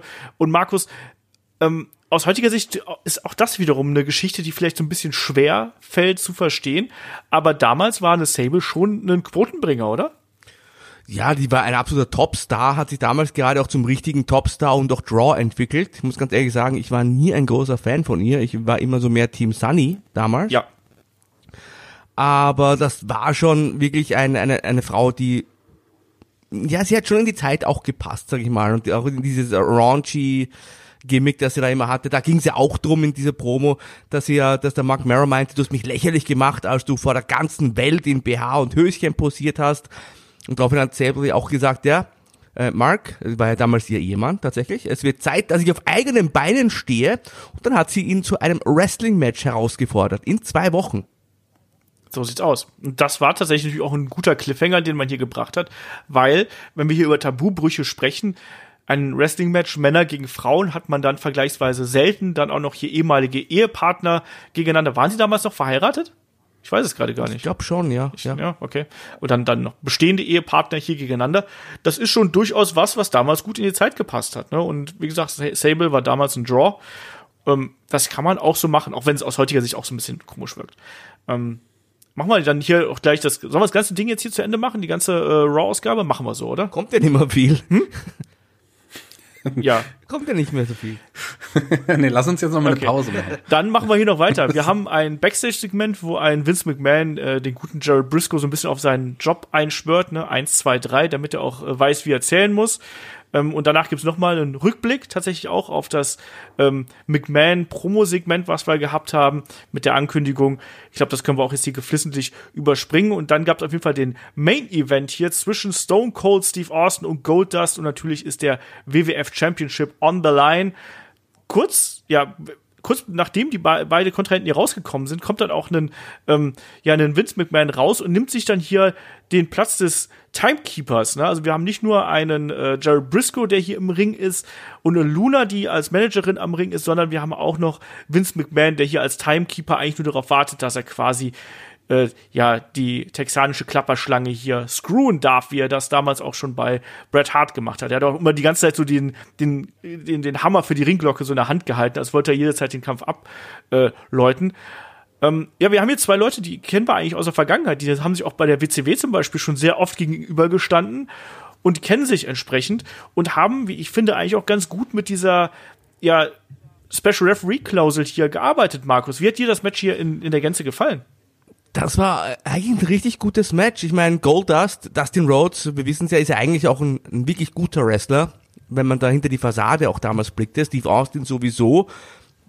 Und interessant, anfangs war ja Jerry Briscoe auch wirklich ein fairer Ringrichter. Hat bei beiden Pinfalls, also von beiden Seiten hat er eigentlich normal gezählt und äh, das Match selber, da ging es ja drunter und drüber, da ging es außerhalb des Rings zu, es ging in den Ring zu. Ich fand, das war ein richtig äh, flotte Action hier zum Main Event. Und interessant war dann draußen, als Briscoe dann den Austin so ein paar Mal geschubst hat und sich da quasi Respekt verschafft hat und im Gegenzug gab es einen Low Blow von Goldust gegen Steve Austin. Da hat dann der Briscoe nicht reagiert und das war so der Moment, als er eben sein wahres Ich gezeigt hat. Genau. Trotzdem. Ja, ja. Entschuldige.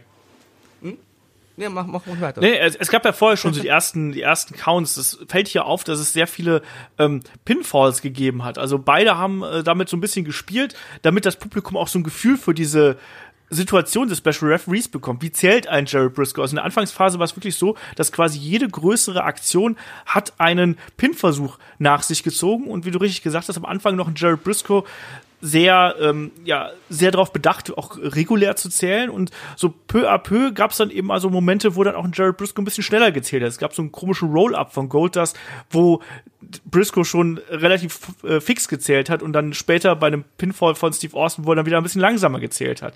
Und dann gab es diesen Brawl draußen. Übrigens, sind euch diese ich habe hier geschrieben, äh, was machen die nackten Typen in der ersten Reihe, Markus, die hier mit ähm, Austin 316 auf der Brust äh, da standen, hinter den Kommentatoren? Ja, gehst du zum Wrestling anders? Also ich finde das auch typisch, machen Markus und ich Klar. immer so. Na gut. Ja, ähm, Übrigens, Markus äh, Seinfeld, die erste Episode mit David Puddy, da sind die da auch beim, sind die beim Eishockey, gell? Und haben auch diese, die Shirts aus. Ich meine, das macht man so. Man zieht die Shirts aus und schreibt dann das auf seinen Bauch, was man schreiben möchte. Und ja, ich meine, bei euch kann man nur kleine Buchstaben drauf schreiben, aber das macht ja auch nichts. Seit Corona nicht mehr so. Leider. Okay. So. Ja, Shaggy, bring mal hier das Match mal zu Ende, weil es ist ja wirklich so, dass ja, es geht, es geht, es geht hin und her. Es gab noch einen Double Clothesline, wo man gesagt hätte, Mensch, eigentlich hätte da äh, vielleicht ein Jared Briscoe zählen müssen, aber zu Genau, da lag ja, da lag Goldust auf Steve Austin nach dem Double Clothesline, aber das gab keinen Count, gell? Das hat mich auch irgendwie gewundert. Ist euch Ja. das aufgefallen? Das ist halt so ein beliebter Spot, den hat man auch bei, bei Bret Hart gegen Roddy Piper zum Beispiel bei WrestleMania 8 ja auch so ein bisschen äh, gesehen etwa. Ähm, aber Es gab den Superhold-Versuch von, von Goldust, der Eselstritt, äh, wie man so schön tritt, äh, von nach hinten und den Stone Cold Stunner und Pin-Cover-Versuch, aber Gerald Briscoe zählt nur bis zwei und dann hatte er leider was im Auge. Er konnte dann nicht mehr so richtig sehen und musste den Pin abbrechen nach zwei.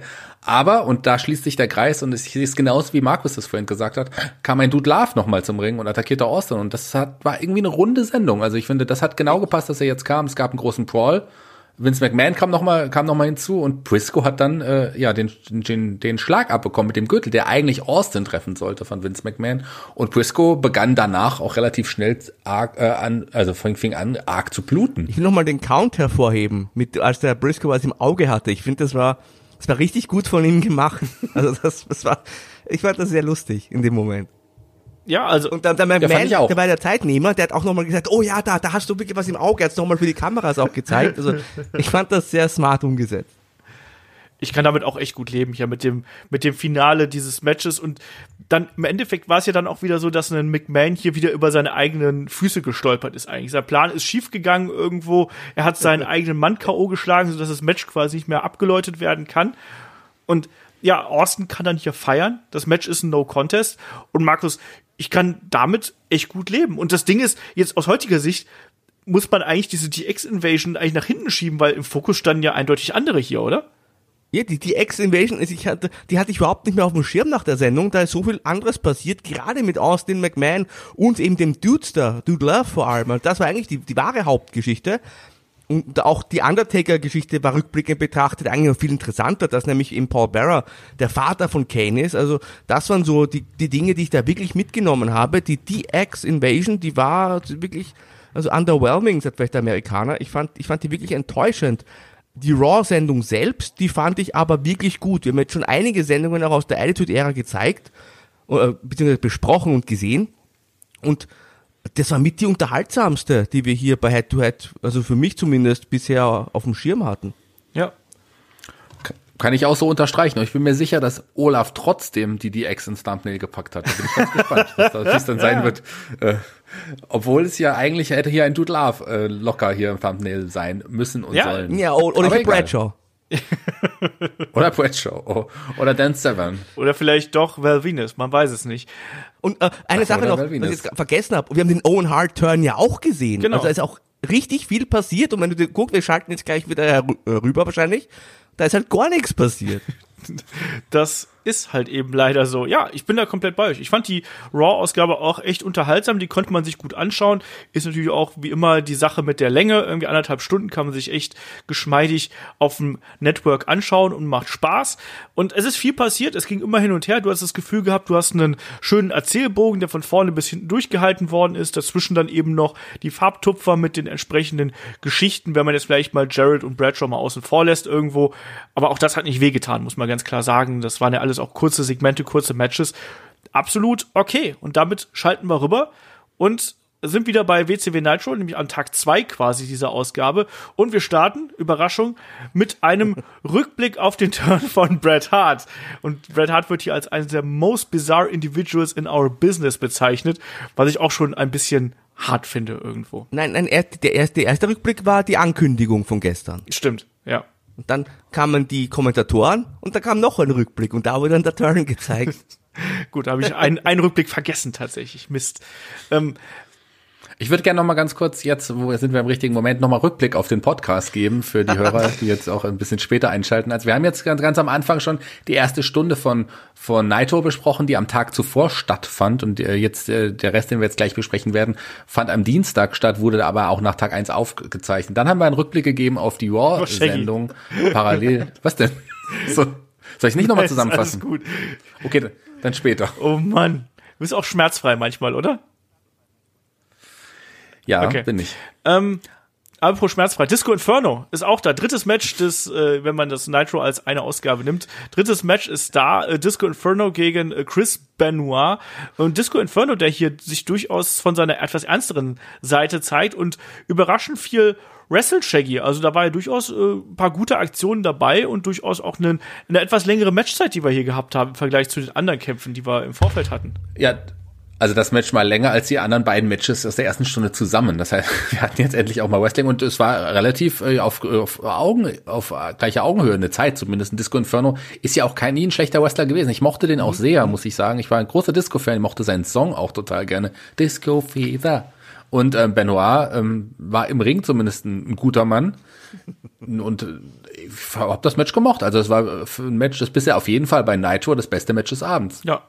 Ich konnte damit auch Ja. gut leben. Am Ende gewinnt dann eben ein äh, Chris Benoit per erst German Suplex, dann Flying Headbutt, dann äh, ja will ein ein äh, Disco hier noch auskicken aus dem Cover, dann geht's in Crossface, ähm, ein ein äh, Benoit zieht ihn dann aber zurück und dann gibt's einen Tap Out. Markus, da kann man nicht motzen, oder? Äh, nein, ich finde auch Disco Inferno, also klar, war eine Witzfigur als Gimmick. Ich fand ihn als Wrestler auch immer ein bisschen unterschätzt und war ein wirklich ein gutes Match. Und du hast ja gerade das Finish noch ein paar erwähnt. Das hat mir, ist mir aufgefallen, hat mir auch gut gefallen, als ich der Disco aus dem ersten Ansatz vom Crossfit so ein bisschen befreien wollte, so zum Seil gerobbt ist und Benoit ihn dann nochmal zurückgeholt hat. Das war irgendwie so ein kleiner Kniff, der das noch ein bisschen ja, realistischer gestaltet hat. Was mir noch aufgefallen ist übrigens, ähm, bei, beim, auf Network, da läuft ja unten immer so eine Zeitleiste mit, da kann man immer an, die Highlights anklicken. Da stand dann nur Disco competes in a Singles Match. Ja, Chris Benoit, Persona non grata, sozusagen. Ähm, ja, man hat dieses, dieses kleine, was, was du gerade angesprochen hast, Zurückziehen und so, das hat natürlich auch ein Disco dann ein bisschen stärker aussehen lassen in diesem Genau, Augenblick. Ne? Das ist ein kleiner, kleiner Hint einfach, dass man das versteht. So, ah, er hat, er hat noch gekämpft. Er hat nicht sofort aufgegeben in diesem Submission-Move, sondern er hat es noch probiert und am Ende war dann eben Chris Benoit trotzdem überlegen. Ähm, als nächstes haben wir hier ein, eine Promo, ein Promo-Video von Chris Jericho, paid and produced by Chris Jericho himself. Markus, auch das war ganz witzig, oder? Ja, also Jericho, wie er leibt und lebt. Also da wurde nochmal die Highlights nochmal mehr oder weniger gezeigt. Das war so ein Abfeiern von ihm selbst und das war mit so einem äh, seriösen Sprecher auch. Das war auch, äh, das war unterhaltsam und äh, wurde eben nachher nochmal auch festgestellt von den Kommentatoren, Leute, dieses Video, das hat er wirklich selbst produziert, das hat er auch bezahlt, das kommt jetzt nicht von uns. Aber der Clip, der war ja auch nicht umsonst da, denn äh, der Jericho trat ja auch im nächsten Match dann an. Also ich glaube, es war der Jericho. Genau. Oder Shaggy war es doch der Dean Malenko. Es war Dean Malenko, der im nächsten Match jetzt angetreten ist. Also so habe ich es äh, gesehen und so habe ich es auch gelesen und so steht hier auch auf meiner Liste. Dean Malenko gegen Psychosis. Es ist äh, natürlich Chris Jericho, der sich hier als Dean Malenko verkleidet hat, mehr oder weniger. Die Haare, Haare so. so. ein bisschen hoch gemacht hat und dann die ganze Zeit das Handgelenk gerollt hat, so wie sich das äh, gehört, damit er auch schön locker ist für sein Submission- und Grappling-Game. konnte das Mikro gar nicht festhalten. genau, genau das. ja, und dann hat er auch so eine ganz kurze Promo gehalten, bevor er dann in Tränen ausbricht und ja, Markus, das hat auch Ich gepasst. will nach oder? Hause, hat er gesagt. Genau, ich will, I wanna go home. Aber auch hier und auch Jericho dann auch diese Kleinigkeiten, dass Jericho hier sein Cruiserweight-Belt nicht abnehmen möchte und Scott Dickinson ihn erst darauf hinweisen muss, so, Alter, du nimmst jetzt den, den, äh, den Gürtel ab, ansonsten fängt dieser Kampf gar nicht erst an. Ne? Also, das war schon okay. Was ich nicht so geil fand, war das Match an sich, weil das sind eigentlich zwei talentierte Leute. Aber irgendwie, Markus, hatte ich den Eindruck, dass die hier sehr viel on the fly machen und sich nicht so gut verstehen.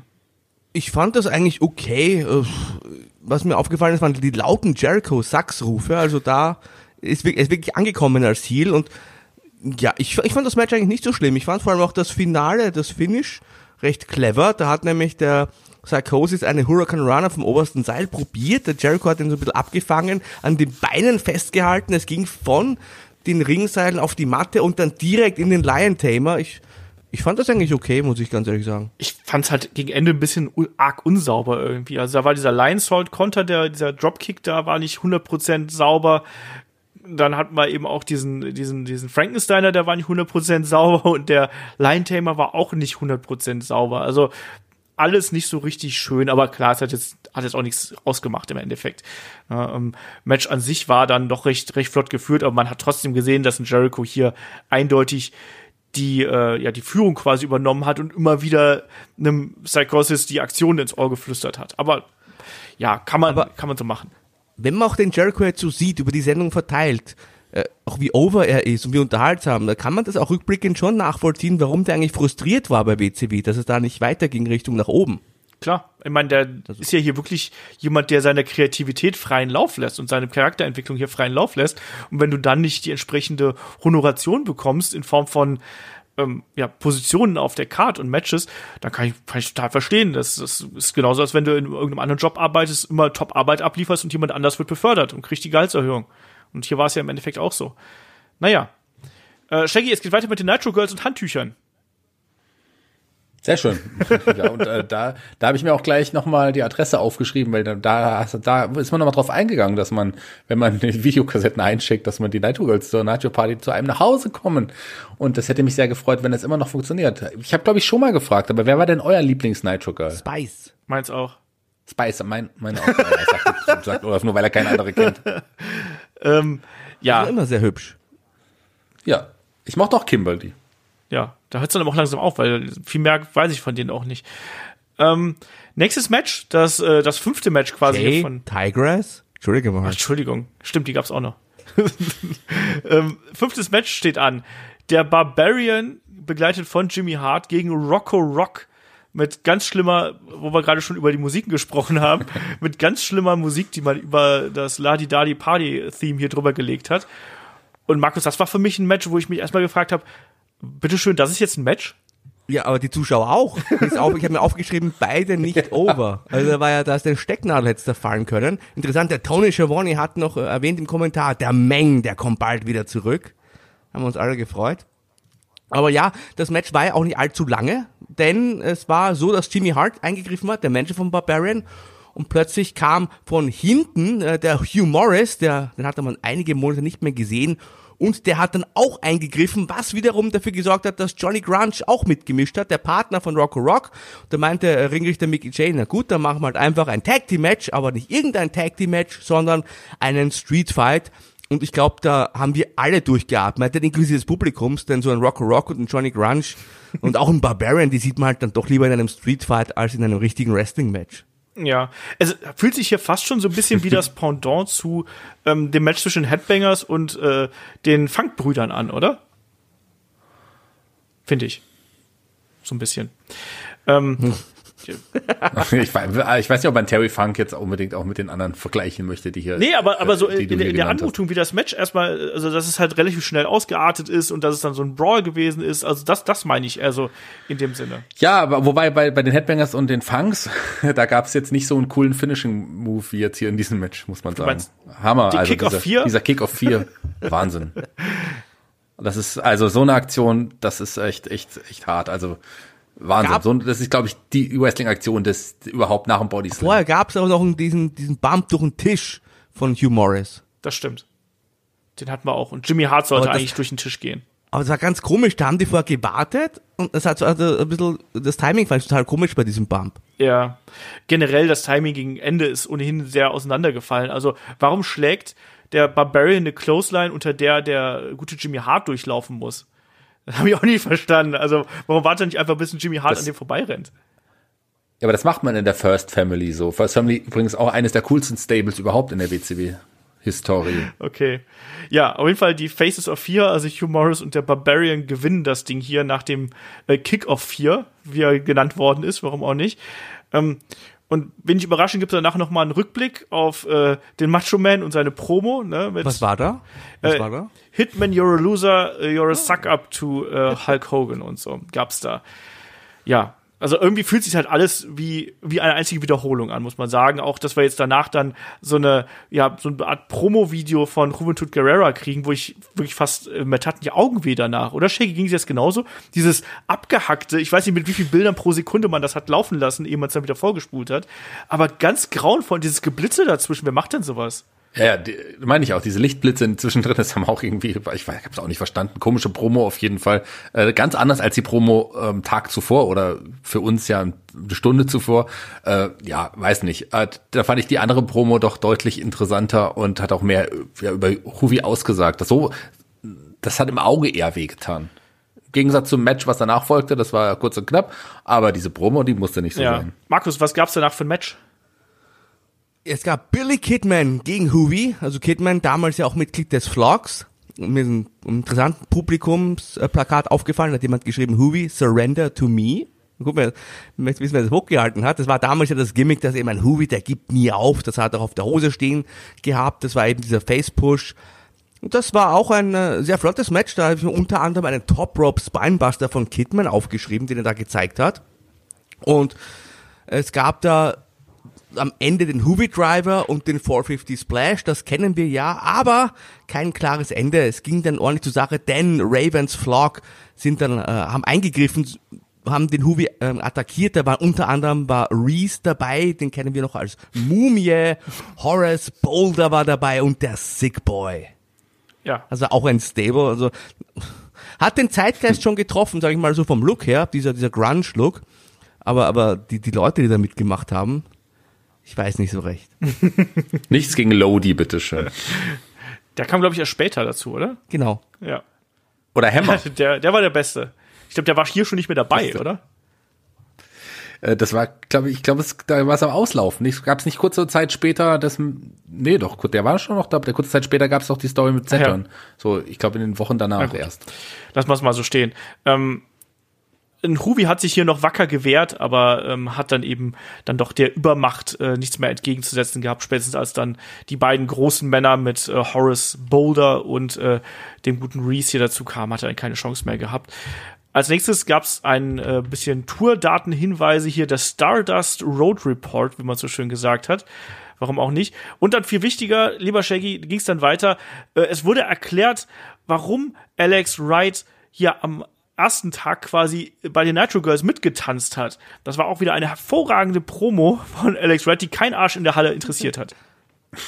Ja, aber er hat äh, zumindest vernünftig erklärt und konnte man dann auch seine, seine Taten und äh, nachvollziehen in, in dem Sinne, wie er es gesagt hat. Er wollte einfach den Leuten zeigen, wie man tanzt. Genau. Und ihm hat niemand zu sagen, was er zu tun hat, denn er macht das, was er selber will und das ist tanzen. Ja.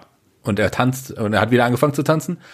Ja, und wurde wieder Und abgeführt. der Tag Challenger wieder. Ist er aufgewacht von seinem Mittagsschläfchen und hat ihn abgeführt. Großartige Promo, oder? Muss man, kann man so machen.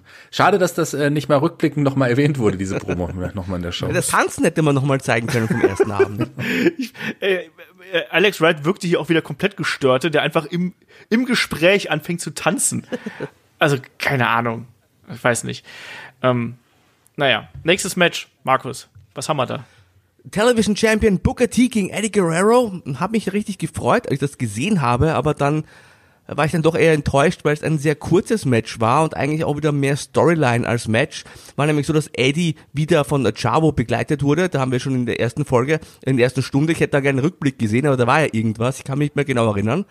Aber der, haben hat schon mal Zoff gegeben und äh, ja, es kam da auch zu einer, einer Szene, als der Chavo ja gegen seinen Onkel gearbeitet hat. Da gab es zum Beispiel einen Pinfall, als der Eddie die Beine auf dem Seil hatte und da hat der Ciao dem Ringrichter gezeigt, ja, du, der Eddie hat die Füße auf dem Seil und dann na, Eddie natürlich stinksauer. Ähm, das Match-Finish war dann so, dass der T mit dem Harlem Sidekick getroffen hat und dann zum Ende seinen Missile Dropkick, das war damals ein Finisher und das war dann äh, der Pinfall. Später gab es noch einen Streit zwischen den Guerreros. Äh, während des Matches, was mir aber aufgefallen ist, die Kommentatoren haben eigentlich fast nur über Bret Hart gesprochen. Der kommt ja später noch. Muss was Großes folgen, wenn du mich fragst. Ja, eine Konf Konfrontation mit Hogan, er muss ja extra, er muss es ihm ins Gesicht sagen. Ich bin noch immer ganz heiß, aber wenn ich jetzt so dran denke. Genau, weil das ist jetzt auch das, was uns dann äh, hier als nächstes erwartet. Wir haben die zweite Stunde geschafft, quasi bei Nitro, und es beginnt die dritte Stunde. Es gibt wieder Feuerwerk, es gibt nochmal ein Verweis auf den Main Event. Der Main Event wird nämlich ein Six-Man Tag Team Match sein, wo auf der einen Seite unter anderem äh, natürlich der Giant, Sting und Lex Luger stehen. Und Markus, kann es sein, dass man die Gegner nie angekündigt hat, sondern nur gesagt, dass es gegen die NWO antreten? Genau, hat nur gesagt, äh, WCW gegen NWO, was äh, rückblickend betrachtet auch Sinn macht. Dann später die Teilnehmer vorlesen. Aber ein Six-Man-Tag-Team-Match WCW gegen NWO, das ist ja wie damals, Badge at the Beach 96. Na, immerhin Sting, äh, Giant und Luger sind ja große Namen auf jeden Fall. Das muss, das muss auf jeden Fall ein großes Match sein. ich habe mir halt, ich, ich, ich so, gegen wen kämpfen die denn da? Das muss doch irgendwie, muss doch da jetzt mal eine Ankündigung kommen. Und als dann wirklich diese Bagage da rauskam, war ich schon ein bisschen entsetzt. Aber das werden wir gleich sehen. Das ist später, später, genau. später, später. Es gibt natürlich erstmal noch weitere Verweise auf Bret Hart. Es gibt den Rückblick auf die Promo von Bret Hart vom Vortag. Komplett, oder? Ja. Das war, die haben das komplette Interview nochmal gezeigt. Ja. Also. Gut, es war ein Tag zuvor. Es war in dem Fall, ja, es war aber ein Tag zuvor. Also da hat man es ja gesehen. Also wir haben es ja jetzt am Stück, äh, die, die Show, äh, wie sie auch aus jetzt im Network zu sehen ist. Aber die Leute in Amerika oder damals live haben das ja natürlich erst am nächsten Tag gesehen. Muss man trotzdem nicht die komplette Promo. Er hat ja nichts gesagt in dieser Promo. das ja, das ist halt das Problem. Äh, ja, alles, alles, alles sehr schwierig. Ähm, wir haben als nächsten Kampf äh, ertönt eine uns bekannte Musik, Shaggy, aber ja, Stunning Steve Austin. Stunning Steve Austin und das ist Marty Jannetty, was ich ein bisschen witzig finde. Ach so. Ich hatte die Augen zugemacht. Ich habe äh, mich gefreut, endlich mal wieder Stunning Steve Austin zu sehen. Ja, es war Martin Jannetty, ähm, der in seiner großartigen äh, ja WCW-Zeit auch gezeigt hat, dass er ein, ein ganz großer ist. Ist euch aufgefallen, mit welchem Gesichtsausdruck der Martin Schnetti zum Ring gegangen ist? war, weiß, dem gleichen, mit dem er wieder vom Ring ja, weggegangen aber so, als hätte ihm irgendjemand in die Sporttasche geschissen. Ich weiß nicht, so total, an, weiß ich nicht, so null Bock. Ja, sah so ein bisschen, Match war jetzt auch nicht wirklich so gut, also da war auch nicht so gut aufgelegt.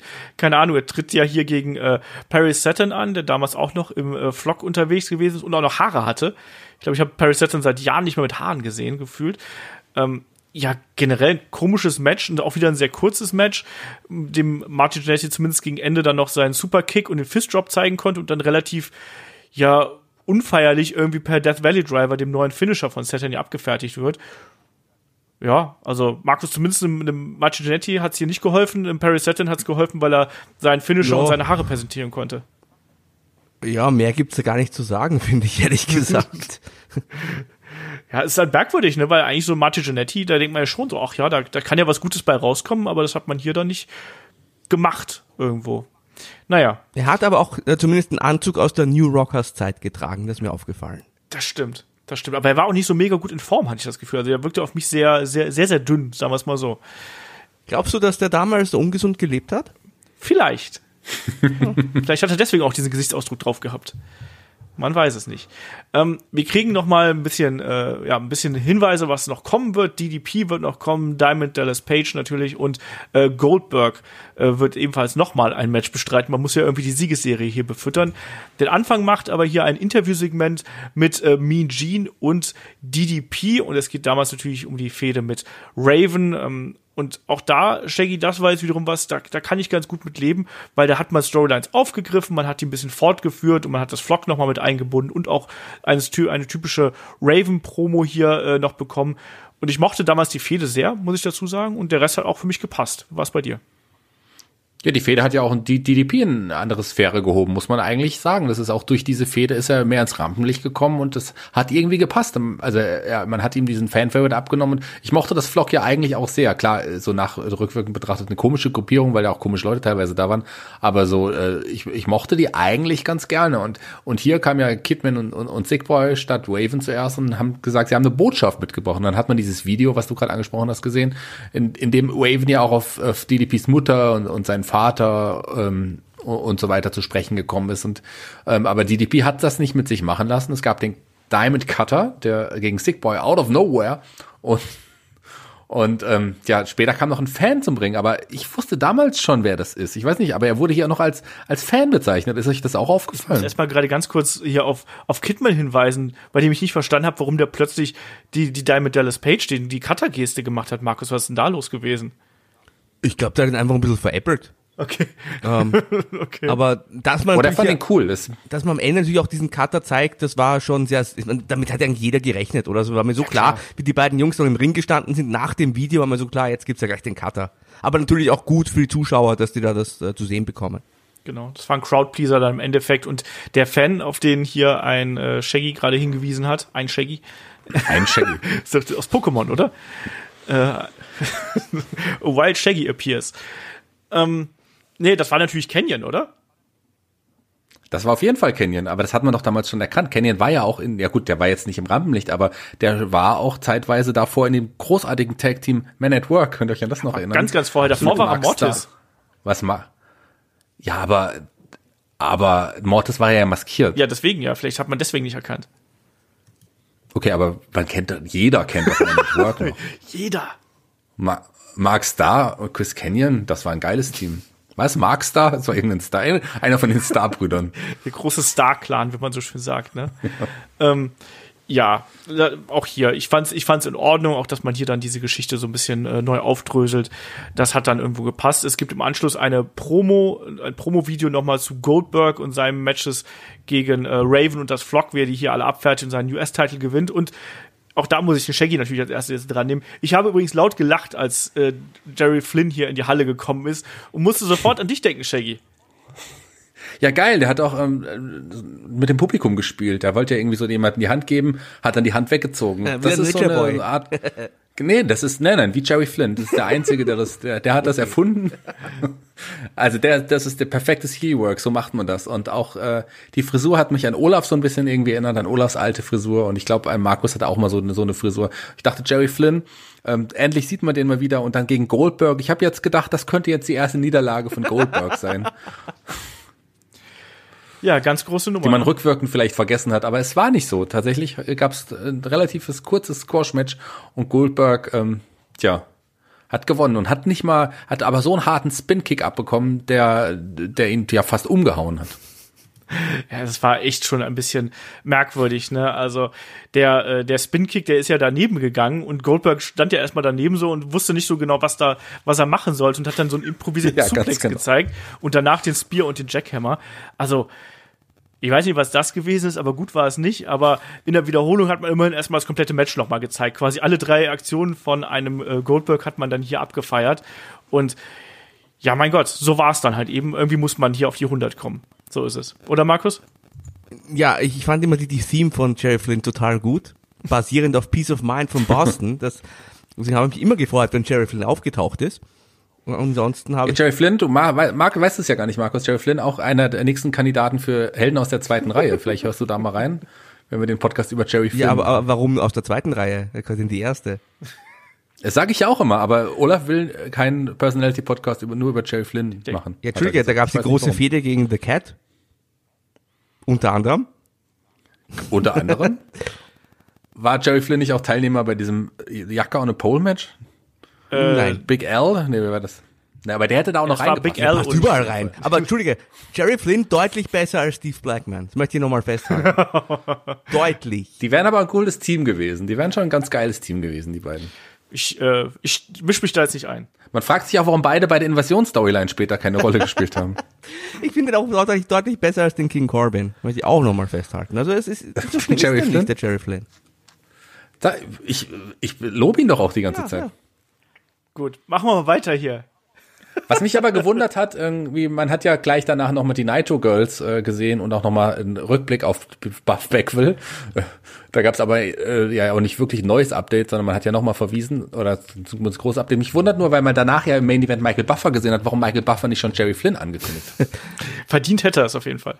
Ich hätte gerne von äh, Jerry Flynn auch einen Pro Wrestling Tees Shop. Ich habe aber noch kein Label von ihm entdeckt. Das, das fehlt noch so ein bisschen. Ja, der Timo von SL Wrestling hat mir neulich ein, Logo geschickt mit Jerry Flynn Shirt. Geil. So, nur so aus Spaß. Nur es wäre dann nur für mich. Aber ich weiß nicht, ob wir die Rechte an Jerry Flynn Charakter haben. Könnte man sich aber kaufen. Gibt es bestimmt. Ich habe hier noch 34 Cent liegen auf dem Schreibtisch. Wird reichen wahrscheinlich. So, kommen wir hier zum Main Event, weil es ist ja der Kampf um die Macht äh, geht weiter zwischen WCW und NWO und dann fragt man sich, mein Gott, das muss jetzt ja der größte Main Event aller Zeiten werden. Hier Michael Buffer im Ring, Let's Get Ready to Rumble und wie sich das gehört. Und wer kommt dann auf Seiten der äh, NWO hier raus? Also nicht nur Vince natürlich, sondern es sind Conan, Scott Steiner und Brian Adams und Scott Steiner hier auch nur Mitkader zur damaligen Zeit gewesen, muss man sagen. Aber wie ein Michael Buffer es so schön angekündigt hat, 350 Pounds of Demolition betreten hier den Ring. Ja, und sie kämpfen gegen Sting, Lex Luger und den Giant, sprich einmal Kanonenfutter gegen legitime Main-Eventer. Und Hauptsache, dieser Main Event wird präsentiert von Burger King. Das ist auch ganz wichtig, was natürlich noch davor äh, äh, kommen muss. Und äh, Tony Schiavone stellt hier noch die Gretchenfrage, auf wessen Seite denn Scott Steiner und Brian Adams wohl stehen. Und ich kann es nicht anders sagen, Markus, dieses Match hat sich für mich angefühlt wie ein Hausshow-Match. Echt? Also ich war bei Bash of the Beach 96 Reloaded mit einem Six-Man. Hat alles angefangen mit einem Six-Man, endet jetzt alles vermeintlich. Wir haben ja gesehen, erste Stunde, Conan ist auf der Seite von Nash und Macho Man. Die große Frage, wie verstehen sich jetzt die NWO-Mitglieder untereinander? Also ich war heiß, hab mich sehr gefreut. Und äh, ja, was auch aufgefallen ist, dieser, habt ihr den Einzug gesehen vom Lex Luger, der die Späßchen mit dem Giant gemacht hat? So gut gelaunt habe ich den Luger auch noch nie gesehen vorher. So awkward auch nicht. Ja, oder? hinter den Armen versteckt, vorgeguckt, damit hinter den Armen versteckt. Der hatte Spaß. Anders als Marty Genetti. das stimmt. Vielleicht hat Lex Luger Marty Genetti in die Sporttasche geschissen, wer weiß. also, das war super merkwürdig. Also, man hat ja auch ständig hier die, die, die guten WCW-Jungs haben hier ständig mit dem Publikum irgendwo gespielt und waren super dominant. Die Heels haben so eine kurze, ja, Phase gehabt, wo sie dann einen Lex Luger so ein bisschen in Bedrängnis gebracht haben, der dann aber relativ schnell gekontert hat und Steiner und Conan, ähm, ja, in einem Rutsch umgemäht hat, was dann dazu geführt hat, dass ein Brian Adams die Halle verlässt. Ähm, Sting macht dann die beiden Verbliebenen platt und Giant holt Vince in den Ring. Es gibt dann irgendwie die gemeinschaftliche Flucht von äh, Scott Steiner und Conan und das Match endet irgendwie so einem Countout-Sieg für die WCW. Die Q war's dann. Was denn die Q? Und die Q, aber Okay. ich weiß nicht warum. Ja, ich habe gedacht, das wäre ein Countout-Sieg einfach gewesen, keine Ahnung.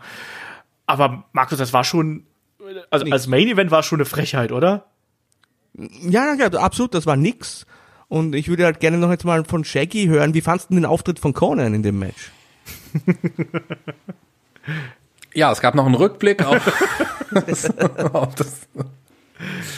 Ich bin noch, ich habe nichts gegen Cohen, außer dass ich ihn eigentlich als Wrestler so nicht mag, aber so, ähm, Und die es hat, Promos? Cohen hat mir nie wirklich viel gegeben, in Promos auch nicht. so. Ich habe auch nur gesagt, dass er das schlechteste Mitglied des Wolfpacks war und ähm, zumindest so, was die Außenwirkung anging. Und wenn, wenn man da sich die anderen Leute des Wolfpacks anschaut, kann man das auch so unterstreichen, glaube ich. Hier war es auf jeden Fall, also das war kein Main Event, wie es Olaf gesagt hat, das war wirklich eher Hausshow-Qualität, auch so, was sie hier abgeliefert haben. Am Ende hat Vince, also Virgil oder Soul Train Jones, Ehrenmitglied des Inner Circles, nochmal alles abbekommen. Kann man so machen, wenn man es will. Nee. Also ich finde als Main-Event von, von so einer, also Der Main Event kommt ja, Ja, jetzt im Main Event war auch die Der große Main Event. Konfrontation. Ja, Yes. das war schon, das war einfach hier ein bisschen zu wenig. Also die ganze Show ist ja schon zu wenig und das schließt sich jetzt gleich auch beim Main Event Segment ab, aber das war halt hier überhaupt nix und wundert mich auch nicht, dass das niemand geschaut hat damals und dass man danach erstmal, äh, ja, man war ja davor mit den Ratings auch auf dem Siegeszug. Ne? Man ist ja hier wirklich dann äh, über lange Monate vor, vorne gewesen und gerade im April äh, 98, da gab's ja diesen Umschwung quasi und man hat sich hier so drauf ausgeruht, dass das irgendwie funktionieren würde und rotzt dann hier so eine lieblose Show hin. Ganz, ganz grauenvoll. Jetzt kommt das Main Event Segment. Ne? Also da haben wir hier nochmal Mean Gene Okerlund, der Bret Hart nochmal zum Ring holt. Ich stelle mir jetzt auch so geil als Zuschauer vor, wenn du da in der Halle sitzt. Du musst doch auch irgendwann keinen Bock mehr haben. Ne? Und dann, dann fragt äh, Mean Gene wieder die berüchtigten Worte, why, Bret, why? Und Bret Hart sagt einfach nur, shut up. Und er will hier äh, das magische, ja, die magische Musik, Ma Magic Tune, Tunes. Er wusste nicht so genau. Bret Hart auch hier irgendwie komplett daneben. Auch das passt auch zu dem, was Markus gesagt hat, dass er eigentlich gar keinen Bock auf diese Geschichte gehabt hat. Ja, ja. Und, und Markus, auch die Promo selber ist doch, ähm, ist doch absolut Fremdschämen, oder? Also hat Hogan die persönlich geschrieben für Bret Hart? Ja, ja, also Brad mit, mit dem Hogan-Shirt, muss man ja dazu nochmal Genau. sagen. Das, und meinte, Alter, ähm, Hollywood, ich bewundere dich schon seit langer, langer Zeit. Du bist der bestbezahlte Catcher aller Zeiten. Du bist der bekannteste Catcher aller Zeiten. Und dann Hogan nimmt sich das Mikro und sagt, danke, Bruder, ich freue mich über deine ehrlichen Worte. Und dann setzt Brad nochmal an. Also, warum ich wollte, dass du Champion bist, also der Grund, der lautet und weiter kam er nicht. Genau. Dann griff nämlich der Macho Man Randy Savage ein. Und dann gibt's einen Beatdown, der aber noch nicht mal komplett gezeigt wird. Und dann geht die Show off-air. Das war's. das, das heißt, wir wurden mit einer Million Rückblick, muss man sich mal vorstellen. Die, die Kommentatoren haben teilweise über nichts anderes mehr gesprochen, haben eine Million Rückblicke gesehen, von Anfang bis Ende. Auf diese große Konfrontation, wir haben die erste Promo vom Abend davor nochmal gesehen und dann, dann endet das nach zwei Minuten nach nix. Und also, das ist eine absolute Frechheit aus heutiger Sicht. Also wenn du aus heute, damals haben wir alle einen anderen, einen anderen ähm, ja, Peace of Mind. Also wir hatten eine andere Sichtweise als Fans und das fand ich WCW auch sehr cool und hatte auch gute Zeiten. Aber wenn du jetzt wirklich Raw und Nitro gegeneinander stellst, wie kreativ man bei Raw gebuckt hat, eine Geschichte von Anfang bis Ende, wo es auch einen logischen Payoff gab und was die da bei WCW hingerotzt haben. Also ich, ich war wirklich, ich, ich war, ich war überrascht tatsächlich. Negativ, weil dass bei WCW so gar nichts kam. Ja. Ähm, es ist wirklich so. Ich war auch überrascht von Raw, aber auf eine andere Art und Weise. Und ich war aber trotzdem bei mir so, dass ich, als ich aus der Show rausging, dass ich gedacht habe, ja, ich habe mich trotzdem gut unterhalten gefühlt, auch wenn die Show komplett anders gewesen ist, als ich das irgendwie im Hinterkopf gehabt habe. Aber die, dieses Nitro zeigt halt einfach nur, dass man vielleicht auch bedingt durch diese Ausstrahlung über zwei Tage gar keine, gar keinen Wert auf diese Ausgabe gelegt hat, sondern einfach gesagt hat, vielleicht so, ja, gut, wir schinden jetzt hier ein bisschen Zeit, wir bringen das Ding hinter uns und hoffen, dass genug Idioten einschalten und damit sie nächste Woche wieder dabei sind. Und man, man hat doch hier einfach alle Zuschauer unglücklich nach Hause geschickt, ne? Und das sieht man dann eben auch, wenn man sich so die, die Quoten anschaut, wie, äh, ja, wie, wie, wie, wie schlecht das einfach angeko- angenommen worden ist, ne? Also, wenn du mal schaust, wir haben noch äh, vor einer Woche, also am 20.04.98, hatte Nitro noch wieder die Führung mit einer 5,1. Danach kommt dieser Einbruch ähm, bei, na, bei Nitro, bedingt natürlich auch durch diese zweitägige Erscheinungsweise wahrscheinlich. Und die Woche drauf hat man nur noch eine 3,5. Also ein ne Verlust von 1,5 in der Folge. Man springt danach auch wieder so ein bisschen zurück. Aber das ist schon eine harte Geschichte. Ähm, einfach weil man, ich glaube auch, dass hier viele Leute gesagt haben, so, nee, das schaue ich mir nicht mal an. Shaggy, wie hast du hier die, die Nitro-Folge gesehen abschließend? Ja, also wenn ich an Hogan und Bret Hart denke, ähm, dann fällt mir noch ein, wie äh, Bret Hart sich die Hand vor die Ohr Augen hält, weil er Salz abbekommen hat und den Ring zeigt und sagt, übernimm du das. Also da denke ich dann lieber dran, als, als jetzt äh, besseres Segment als dieses. Ja, also ganz, ganz Ja, aber das, grauenvoll. Das wollte aber auch doch niemand sehen, Brad und Hogan auf einer Seite. Da wollten doch alle, also mir ging's so, ich wollte unbedingt Brad gegen Hogan sehen, was wir bei WWF nie bekommen haben. Das macht doch gar keinen Sinn. Nee, es macht auch keinen Sinn, dass Bret Hart auf einmal zu so einem Speichellecker hier wird. Also zu einem, der Ja. sagt, du bist doch der Beste und überhaupt. Weil man, man kannte ja auch die Meinung von Bret Hart über den Hulk Hogan, dass die nie große Freunde gewesen sind. Das wusste man ja auch irgendwo. Und du wolltest diese Konfrontation sehen und nicht einen Bret Hart, der dann hier sagt, ja, du bist, du bist doch der Geilste eigentlich. Ne? Und ich, ich bin ja eigentlich froh, hier quasi in deinem Schatten stehen zu dürfen irgendwo. Also, das ist eine, eine kreative Ausrichtung hier.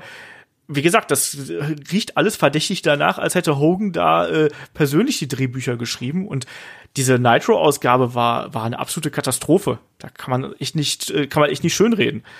Ähm, ja, Markus, dein abschließendes Fazit zu dieser Ausgabe von Head to Head, nicht über das, was wir geredet, äh, wie wir geredet haben, sondern über das, was wir geredet haben. Wie hast du hier Ja, ich muss, ja, ich muss sagen, äh, Olaf mit der guten Leistung, äh, Shaggy ein bisschen durchwachsen, aber wird, nein, es ist tatsächlich, also, Ich würde gerne noch mal einen Rückblick geben auf, die, auf den gesamten Podcast, bitte. Ja, also äh, bei WCW, die, da plätscherte vor sich hin. Das einzige Highlight unter Anführungszeichen war halt die äh, Offenbarung, dass Conan jetzt im Wolfpack ist.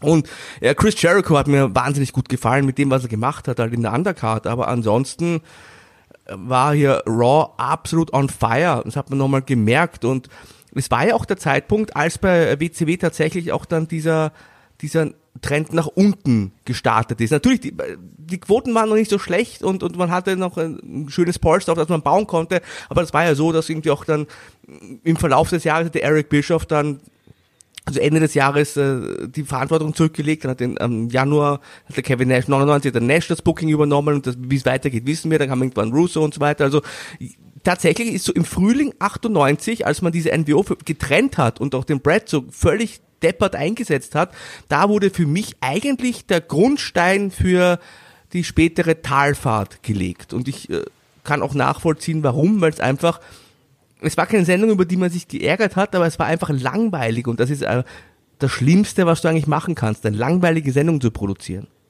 Es fühlt sich nicht nur langweilig an, sondern auch alt und antiquiert. Also wir haben ja, ja auch schon Head-to-Head-Episoden hier gehabt, wo Nitro sich modern und anders angefühlt hat. Und du hast hier natürlich so ein paar Lichtblicke. Eineinhalb Jahre zuvor, Entschuldigung, ja, ins Wort gefallen. So, äh, es war 96, 97. Ich meine, da war Nitro total frisch und unterhaltsam. Also äh, über Nacht quasi, weil man halt an dem festgehalten hat, was man gehabt hat und sich ja null weiterentwickelt hat. Ja. Shaggy, möchtest du noch was ergänzen? Ich würde gerne nochmal wirklich jetzt einen Rückblick auf beide, auf beide Shows bringen. Ähm, also, was mir in Erinnerung auf jeden Fall bleibt, ist äh, das Segment von Macho Man aus Thunder zuvor.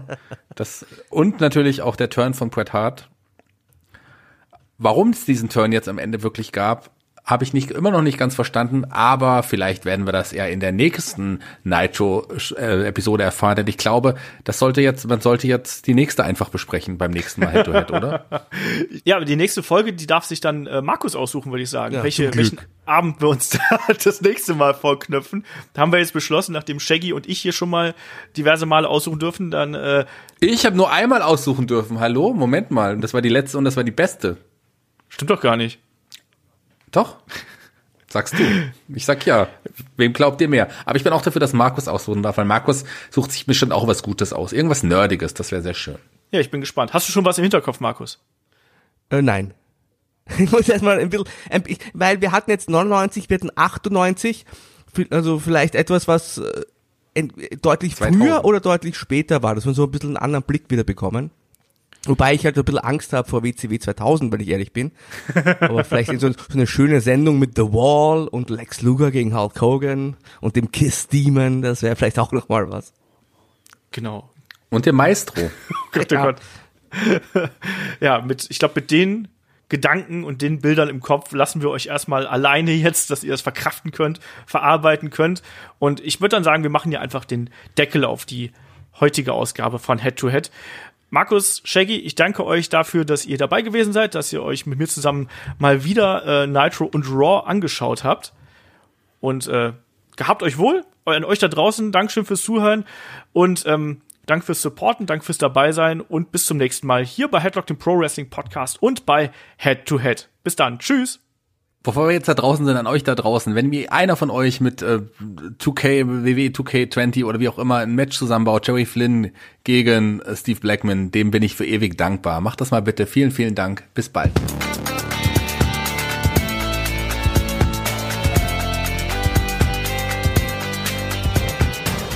Headlock, der Pro Wrestling Podcast.